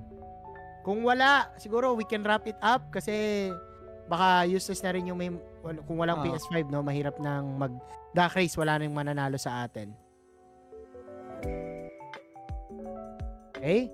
10 seconds? Wala pa din? si Fred na lang. Ayan, Sir Fred, Horizon daw. Ah. So Horizon sa'yo na yun. Okay, Ah. so Elden Ring PS5 na lang. Elden Ring PS5. Last call, Elden Ring PS5, namimigay, namimigay, 30 days access. Comment nyo lang. Wala. O ako na, akin na lang. Ang daming troll. Dr. Jero, ang gulo. Wala na guys. Okay, siguro. Ganun na lang. Ah, walang walang takers na ano. So, ganun talaga siguro dahil konti pa lang stock ng ano. PS5. Hmm. Wala nga din pala akong console gago ka, Poski. okay, so, ano yun? Huwag natin patagalin. Maraming na maraming salamat guys. Alam ko, follow, naka-follow na kayo at na salamat sa pag-share, salamat sa pagkwento, pag-drop. Happy Independence Day. Enjoy the rest of the Sunday. Just, go ahead. Outro. Ayan guys, um, again maraming maraming salamat sa nag-participate, sa lahat na nag-share, sa lahat na nag-like, ah, sa, lalo-lalo na sa mga nag-participate kasi walang kwenta tong show kung hindi kayo sumasagot doon sa mga topics namin. Lang Exactly. kami tanga ni Kuya Balls. And meron kaming um, Discord server, pwede kayong sumali doon. Madalas Yes. kami nag-sound trip, minsan inuman. Um, welcome kayo doon. Lahat ng genre nyo na kanta, welcome din doon. And follow nyo yung The Game Silog Show sa Spotify. Kung makikinig kayo ng episode, sana sa Spotify yung pinaka-latest yung episode namin ni Kuya Balls Yan. na merong Eternite sa sobrang hype siya ng whip shit. Dating action up na scene. naman. So, yun. And siguro dito Yeah. ko natatapusin yung episode. Maraming maraming salamat sa panonood. Yep. Hanggang sa susunod na episode ulit. Bye! Paalam! Game See you Silog next Show week! is fan-supported at facebook.com the slash The Game Silog Show. The following names are our current supporters and I'm eternally grateful for your kindness, support, and generosity. Sands, Leo Cavite ng Forest Prince, Alfred Bacani, Mark Andrew Yap or Maku, Frederick Telen Soriano ng Late na Gamer, Nico, Mar Valencia, Justin Rason Bermundo, Joshua Marquez ng Blaze, Daddy Player 1, Francis Lance Galapon, Ren Diocales, Pozgi Hordan, JMSPDL, Yvette Solivilla ng Ara Ara The Weeb Podcast, Albert Gonzalez, Arnel Pableo, Paula David, Reynaldo Pia Duch or Hey Duch, Mark Justin Fradejas, Vitoy Bautista, Mark Paha, Malcolm Colamar, Master Jero Udal ng Ako si Jero, DJ Silva ng Edgy Weeb, Tess Macalanda, Benson Santa Ana, Denise Nicole Gaming, Jeff Bahilot, Alex Panzo, Caramela, Mary Fontamillas, and Delia